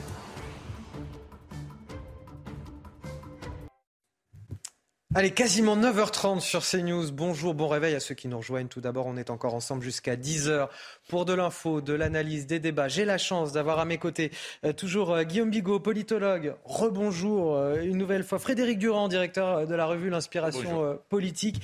Et également Harold Iman, notre spécialiste des questions internationales avec qui on parlera de la situation en, Ukraine dans quelques minutes. Je vous dévoile le menu de votre journal de 9h30. Tout d'abord, on va commencer avec ce rapport alarmant du Secours catholique. La moitié des Français qui sont aidés par l'association vivent avec moins de 5 euros par jour. Et c'est vrai qu'avec l'inflation, beaucoup de ménages ont basculé dans la pauvreté. Vous verrez dans un instant notre reportage sur un marché parisien où certains attendent le départ des commerçants pour leur demander quelques denrées et parfois aussi faire les poubelles. À la une également, cet accueil des migrants de l'Ocean Viking qui tourne au fiasco dans le Var. La justice a libéré la quasi-totalité des majeurs qui n'avaient pas vocation à rester en France. Il ne reste plus dans ce centre d'accueil que 15 personnes sur les 189 majeurs. Mmh. Les mineurs isolés ont quant à eux fui leur centre d'hébergement. Une situation complètement hors de contrôle. Que pensent les Français de la gestion de ces flux migratoires? Y a-t-il eu un basculement de l'opinion publique depuis le début de cette affaire? Nous serons en tout cas sur place dans le Var avec notre journaliste Stéphanie Rouquier. Enfin, notre reportage dans une petite commune de Seine-et-Marne qui vit chaque week-end dans l'enfer des rodéos urbains. La ville de Compan n'a que deux policiers municipaux qui sont complètement débordés par le phénomène. Pour les habitants, c'est aussi un véritable calvaire. On vous dévoile dans ce journal les images édifiantes de ces rodéos. Comment agir face à ce fléau? C'est la question qui vous sera également posée en plateau. chaque semaine, on essaie d'être autant que possible à, vos côtés dans les difficultés du quotidien avec l'inflation. On sait que c'est euh, très compliqué pour beaucoup d'entre vous en ce moment. Une fois les, dépenses contraintes réalisées, que ce soit pour votre alimentation, pour les transports ou encore toutes les dépenses énergétiques, les factures euh, à la maison, bien souvent, il ne reste plus grand-chose. Dans son rapport annuel, le Secours catholique euh, constate que la moitié des personnes qui sont accueillies par l'association vivent avec un, reste de, moins de 5 euros par jour. C'est rien du tout. L'inflation a fait basculer beaucoup de ménages, beaucoup d'entre vous dans la pauvreté. Ce matin, comme bien souvent, on vous donne la parole. On est allé sur un, marché parisien. Regardez ce reportage. Il est signé euh, Anne-Isabelle Tollet et Laurent Sélarié. Cette femme au gilet couleur moutarde attend la fin du marché pour pouvoir se nourrir gratuitement. Les fins de mois sont de plus en plus difficiles, c'est ça? Oui, bien sûr. On va attendre les légumes. Qu'est-ce qui reste, on prend. Vous faites ça tous les jours? Non, de temps en temps. Ce commerçant n'a rien à lui donner. Mais sur ce marché du 15e arrondissement de Paris, on constate des changements d'habitude liés à la hausse de la pauvreté en France. Au lieu de prendre un kilo de banane, ils prennent deux bananes. Au lieu de prendre un kilo de clémentine, ils vont prendre six clémentines. Oui, on a des gens qui ne peuvent plus acheter comme ils achetaient avant. Dans son rapport 2022 sur la pauvreté, le Secours catholique estime que la moitié des ménages étudiés disposent de moins de 5 euros par jour et par personne de reste pour vivre. On a plus de gens qui vont venir faire euh, vraiment les, fins fins de marché, regarder sous les tables. Si on jette pas une aubergine, euh, une tomate, ils les récupèrent directement. Nous, on leur donne en fin de marché. Vous avez récupéré quoi aujourd'hui Avec une inflation qui atteint des niveaux inédits depuis 30 ans, il faut parfois choisir entre manger, se chauffer ou s'habiller. J'observe que plein de clientes qui viennent acheter surtout des chaussettes, et des pulls et des peignoirs, quelque chose qui tient chaud. Qu'est-ce qu'ils vous disent euh, Ils disent qu'on achète pour que, parce qu'ils savent que ça fait froid, le gaz va augmenter. Selon ce même rapport, cette inflation de plus de 6% frappe en priorité les jeunes et les femmes seules. Frédéric Durand, c'est ce que le Secours catholique appelle lui-même la chronique d'un drame social annoncé. Oui, parce que euh, il faut d'abord savoir qu'il y a des gens qui sont effectivement à 25 ou 30 euros près à la fin du mois et que dans les augmentations qu'on va avoir en janvier, même avec euh, le bouclier, etc., euh, entre 15 et 25 euros entre l'électricité et le gaz, les fait basculer dans le découvert, etc. Donc ça, c'est une réalité. Et puis on voit bien que là, depuis, depuis la début des années 80, progressivement, on a changé de modèle. C'est-à-dire que la grande classe centrale où se mêlaient des classes un petit peu supérieures, des classes moyennes, des classes euh, moyennes supérieures, etc., disparaît, se disloque complètement.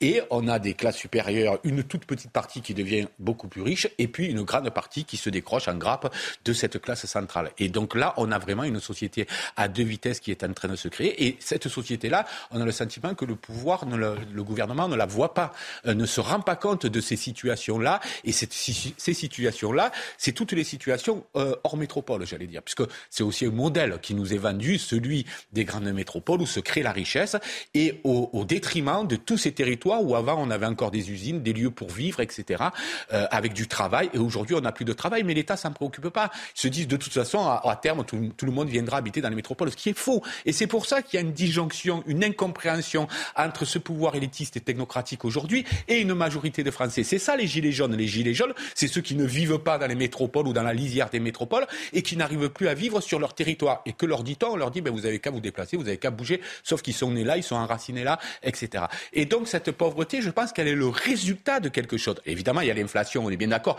L'inflation vient faire basculer encore un peu plus les choses. Mais cet appauvrissement généralisé, il n'est pas simplement lié à l'inflation. Et c'est pour ça que la moindre inflation, on ne peut plus la supporter d'ailleurs. Parce qu'il y a déjà cet appauvrissement euh, généralisé à la base. Guillaume Bigon a le sentiment en plus que cela n'est pas prêt de s'arranger. Ça ne peut que s'aggraver.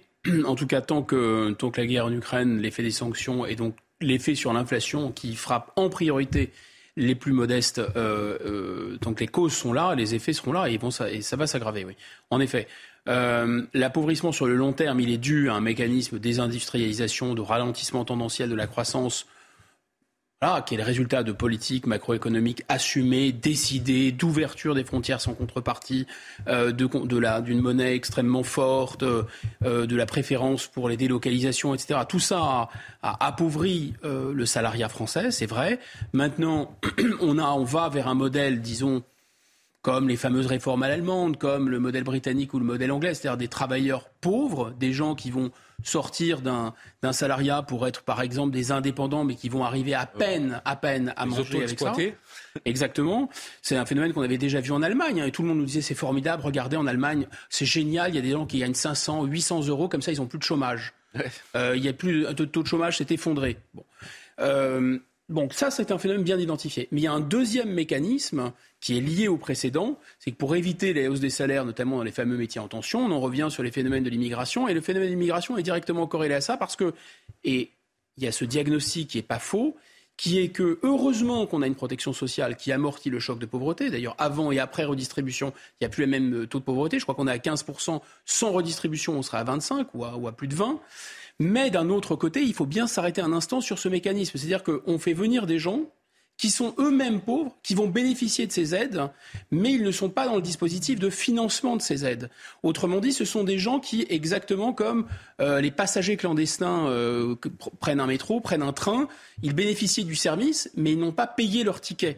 Et ça, c'est pour ça qu'on arrive à chaque fois avec une augmentation, une aggravation des prélèvements obligatoires et des mécanismes sociaux sans que ça corrige le problème de la pauvreté. Parce que d'abord, il y a un côté tonneau de Danaïde, on fait venir de plus en plus de pauvres, une espèce de tiers-mondisation de la France. Et en plus, évidemment, les, les, Français vont devoir supporter encore plus de charges sociales. Bon, vous évoquez la, pression migratoire. On va justement parler de cet immense fiasco politique et juridique. Les migrants euh, de l'Ocean Viking accueillis dans le Var, pour la quasi-totalité d'entre eux ont été relâchés en raison des nombreux vices de procédure, de l'incapacité finalement de la justice à traiter euh, tous les dossiers dans, le temps imparti. On va rejoindre sur place Stéphanie Rouquier sur la presqu'île de, de Gien. Bonjour Stéphanie, merci d'être avec nous. Vous êtes notre envoyé spécial euh, sur place. Euh, L'État a été quelque part incapable de tenir sa promesse dans cette affaire. Résultat, aujourd'hui, on a quasiment tout le monde qui est sorti. Il ne reste plus grand monde dans ce centre. Oui, effectivement, c'est extrêmement calme à présent devant le centre de Gien. À l'intérieur, il ne reste plus qu'une quinzaine d'ex-passagers de l'Ocean Viking. Certains d'entre eux ont été déclarés libres, mais ils préfèrent encore rester quelques jours ici dans le centre à Gien.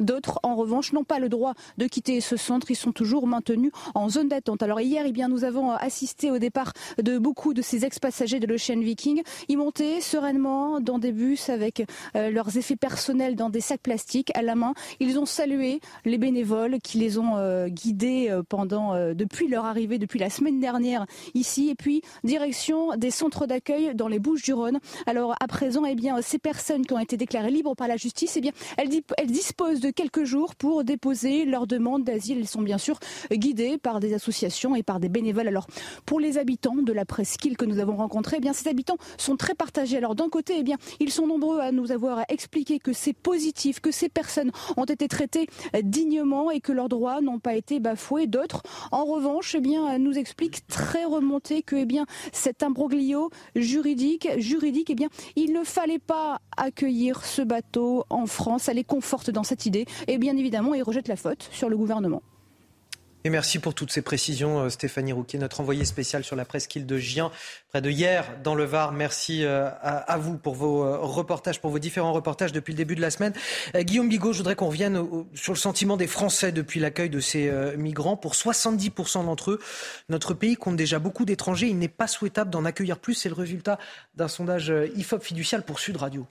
Oui, on est au cœur du divorce entre le le peuple les élites un peu rapidement, mais euh, ce sont des sondages qui vont crescendo, mais dès le départ. Hein. D'ailleurs, c'était la réaction de Raymond Barre et de Valéry Giscard d'Estaing euh, à la fin des années 70, quand il y a eu cette...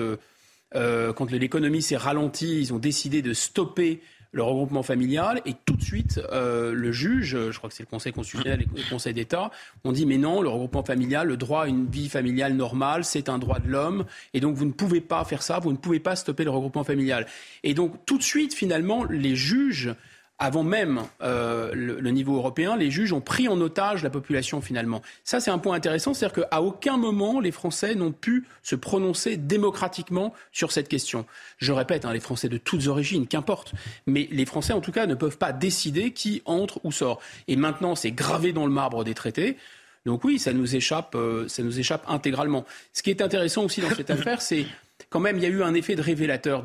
On a démasqué beaucoup, beaucoup de tartufferies. D'abord, beaucoup de ces gens étaient aussi en mauvais point parce qu'on n'a pas dit, mais le bateau qui est financé par les collectivités locales, il s'est baladé quand même, il a fait des ronds dans l'eau puisqu'on a refusé de les ramener à leur point de départ, on les a mis en danger. Donc moi, j'accuse euh, cette association financée par plein de municipalités en France d'avoir mis en danger la vie de ces gens, plutôt que de les raccompagner à leur port de départ. ça, c'est le problème. Mais si, si, ce sont non, parce qu'ils en ont sauvé, à côté de ça, ils en ont sauvé des, milliers, donc vous pouvez pas dire ça. ils ont, alors, je ah pense doublement. Non, non, non, non, pas, ah ben si, si, si. Je m'inscris en faux pour deux raisons. La première raison, parce qu'ils étaient mal en point quand ils les ont récupérés, et la première chose humaine à faire, c'était leur donner, les soigner et les ramener à leur point de départ ils ont récupéré dans toute la Méditerranée. Deuxième chose, c'est parce qu'ils sont en contact, notamment téléphonique, avec les passeurs, que les gens se jettent à l'eau et prennent des, des risques. Mais non, mais non. Maintenant, comme on les accueille, il y en aura encore plus et encore plus de morts. Il faut vraiment, vraiment que ces gens, qu'on ait conscience que ces gens aient du sens. Là, où j'ai un désaccord, de non, j'ai un désaccord fondamental avec euh, Guillaume Bigot, c'est que lui pense que c'est une question de juste de messages à adresser, etc. C'est faux. Moi, je pense que lorsque les gens sont prêts à partir sur des bateaux de fortune avec toute leur famille à se noyer, c'est bien qu'ils ils sont prêts à tout pour s'en aller. C'est bien qu'ils vivent dans des conditions euh, qui sont souvent, bien souvent, insupportables dans leur pays. Donc, on ne règle pas le problème comme ça, me semble-t-il. Ce qu'il faut regarder dans le vous avez donné un chiffre. C'est vrai que la, la question de l'immigration, c'est c'est une vraie question. Il faut pouvoir en parler, puisque un des chiffres, c'était que 80% des Français pensent. Euh, vous m'avez, ah, devancé. non, non, c'est 80%, des, 80% des Français pensent qu'on ne peut pas parler librement de l'immigration. Alors, ils étaient, ils étaient, sereinement, donc ils étaient 84% euh, euh, précédemment. Donc, ça baisse un tout petit peu, mais on voit qu'une majorité de Français estime qu'on ne peut pas en parler tranquillement. Pourquoi Est-ce qu'on arrive à faire sereinement sur ce ben, Justement, mais parce que je pense qu'il ne faut pas qu'il y ait d'instrumentalisation idéologique et politique derrière si on veut en parler tranquillement. C'est-à-dire qu'il faut en parler me semble-t-il, de façon pragmatique. Que disent-ils les Français? Ils sont 64% euh, à penser que c'est notre devoir euh, en tant que pays, c'est notre devoir d'accueillir les gens qui fuient la guerre et la misère. 64%. Ils sont 69%. Oui, oui, oui. Dans ce même sondage, ils sont 64% à penser ça. Donc, on voit bien qu'il y a des contradictions. Il y a des, il y a des choses qui sont toujours plus complexe. On ne peut pas être caricatural. Et il y en a 69% qui pensent qu'effectivement, ça arrange le patronat d'avoir une main-d'œuvre sous-payée euh, grâce à l'immigration. Quand on regarde tous les items de votre sondage, on se rend compte qu'il y a des choses qui sont presque illogiques, je dirais. Parce qu'à la fois, les Français sont plus ou moins humanistes dans leur ensemble et à la fois, ils voient bien que les conditions. Peut-être que si on avait une politique migratoire qui était euh, lisible, lisible Exactement. définie, peut-être qu'il n'aurait pas autant de, de réticences ou de contradictions dans Complètement. je vous suis parfaitement parce qu'on ne peut pas demander aux Enfin, on peut pas, on peut pas. En tout cas, on ne peut pas leur demander de régler, alors qu'ils n'ont la main sur rien, ce genre de problème. Donc ce qui manque, c'est un fiasco. Je veux dire, ce qui exactement. Et, l'océan Viking, pour pas le dire en anglais, euh, euh, l'océan Viking prouve qu'on est totalement incapable. Vous vous rendez compte de l'image que ça donne? Les Français veulent que ce problème-là soit géré il soit encadré, il soit lisible, il soit clair. C'est tout ce que nous n'avons pas. Ils disent pas on est massivement contre ou massivement pour.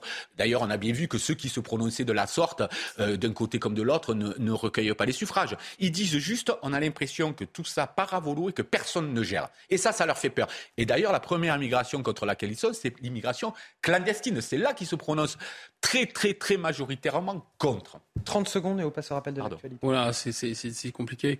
Euh, Écoutez, je, je, pense que ce qui s'est passé sur place, c'est-à-dire par exemple, on a donné des, des baskets à ces, euh, à ces, clandestins et ils ont dit non, elles sont pas assez bien pour nous. Donc les non, mais là, c'est pas possible de dire ça. Là. Non, mais attendez, faut, faut une approche pragmatique. Vous voulez une approche pragmatique ah, mais non, mais ça, c'est de la caricature. On a dit tous ces gens, de toute façon, on allait faire un tri, on allait décider qui restait et qui restait pas.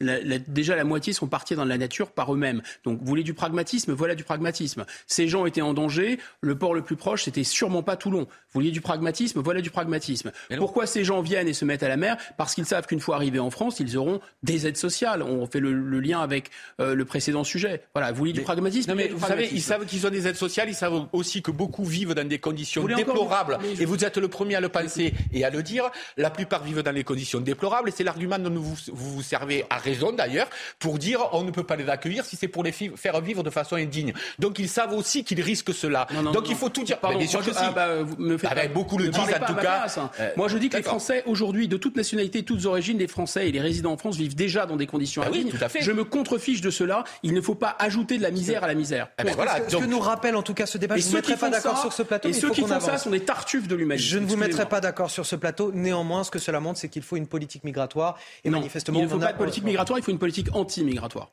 Bon. Après, on la, on la, mettra dans le sens non, mais que voilà, voudra, mais il faut une politique migratoire et manifestement, il parce que pas, il faut accompagner les gens chez eux. Pas du tout. S'il vous plaît, le rappel de l'actualité, c'est avec Sandra Chombo. Kim Jong-un a supervisé le lancement de son missile intercontinental. Il est apparu pour la première fois aux côtés de sa fille hier. Conséquence, ce samedi, un bombardier américain a été redéployé dans la péninsule coréenne pour des exercices aériens. Le Conseil de sécurité des Nations Unies se réunira lundi pour discuter de la situation. Un procureur expert en crimes de guerre nommé pour enquêter sur Donald Trump. Le ministre américain de la Justice évoque une mission sensible. Cette désignation est dans l'intérêt du public, selon lui. De son côté, le candidat à la présidentielle de 2024 dénonce une décision politique et injuste. Gérald Darmanin annonce la création d'une brigade anticriminalité à Roanne, dans la Loire. Le processus de sélection se poursuit jusqu'au 28 novembre prochain. La BAC sera opérationnelle début 2023. Sa mission, lutter contre la hausse de l'insécurité et des violences urbaines dans cette agglomération. Et merci Sandra Chombo. On est en train de débattre justement de notre oui. politique migratoire. Et ce que je voulais dire, c'est que ça révèle en tout cas euh, qu'aujourd'hui, il faut pouvoir reprendre les rênes de notre politique migratoire. Alors vous, vous nous dites une politique anti-migratoire. Mais je ne comprends pas dans ces, dans ces débats qui sont on parle pas, on n'est pas d'accord sur les termes. À partir du moment où les rênes ont été volontairement données à d'autres, c'est-à-dire à, à l'Union européenne, pourquoi on peut ça, ça, ne sert à rien de débat de dire qu'on peut reprendre les rênes, puisqu'on ne les a plus, ces rênes. Si. On n'a plus. Mais article 79, oui, 80. Mais arrêtez avec ça. Traité, mais Guillaume, je me permets une, je Alors, me permets une réponse. les règles de. Mais, mais, tout à fait. Les règles de l'Europe préconisent 3,5 de déficit public et 60% de dette. Vous êtes d'accord? Oui ou non? Bien Oui. Au, qui, quel est le pays d'Europe aujourd'hui qui respecte ça? Quasiment aucun. Donc les règles, bien sûr les règles. Non mais ce que, ce que vous êtes en train de dire, c'est qu'on je suis en train de dire à Guillaume Bigot, je suis en train de dire à Guillaume Bigot que les règles c'est une chose, la vie ça en est une Alors, autre. Guillaume Bigot qui était en train de parler, est-ce qu'on peut s'émanciper comme, comme Non mais c'est une remarque intéressante parce que ce que suggère Frédéric Durand, s'émanciper du droit Alors, européen. Ce voilà. que suggère Frédéric Durand, c'est que comme sur la question, euh, par exemple de la de l'austérité avec les fameux critères de Maastricht qui ont été enfoncés pour ne pas dire défoncés par le Covid et par euh, la crise de 2008, on va, il y aura une prise de conscience à l'échelle européenne pour régler ces questions. Bon, c'est possible que ça vienne un jour. En tout cas, on en est très très loin aujourd'hui. On a surtout des pays qui ont fait des appels d'air. Prenons l'exemple de l'Allemagne. Ils ont attiré un million de gens chez eux. Il y en a 500 000 qui sont restés, les autres se sont baladés. Je répète, les frontières ne sont plus nationales, elles sont à l'échelle de Schengen. Lorsqu'on vous explique que c'est grâce à l'Europe qu'on va régler le problème parce que vous comprenez, le problème est mondial, donc la solution sera européenne, etc.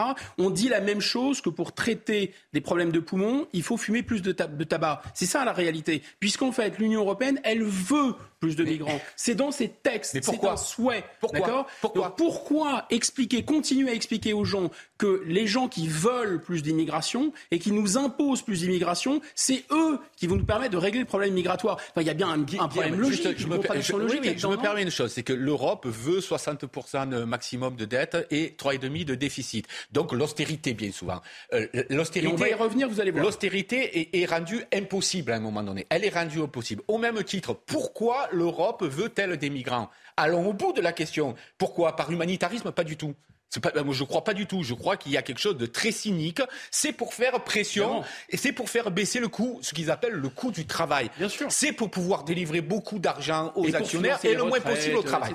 Donc, il faut aller au bout de cette logique et à ce compte-là, c'est cette logique-là qu'il faut combattre. Qu'est-ce qu'on fait finalement? euh, je, je, répète, vous récupérez vos frontières, vous récupérez des moyens d'agir par vous-même. Sinon, si vous les transférez à d'autres qui, eux, ne veulent pas agir, il ne faut pas s'étonner que ça ne fonctionne pas. C'est la première chose à faire.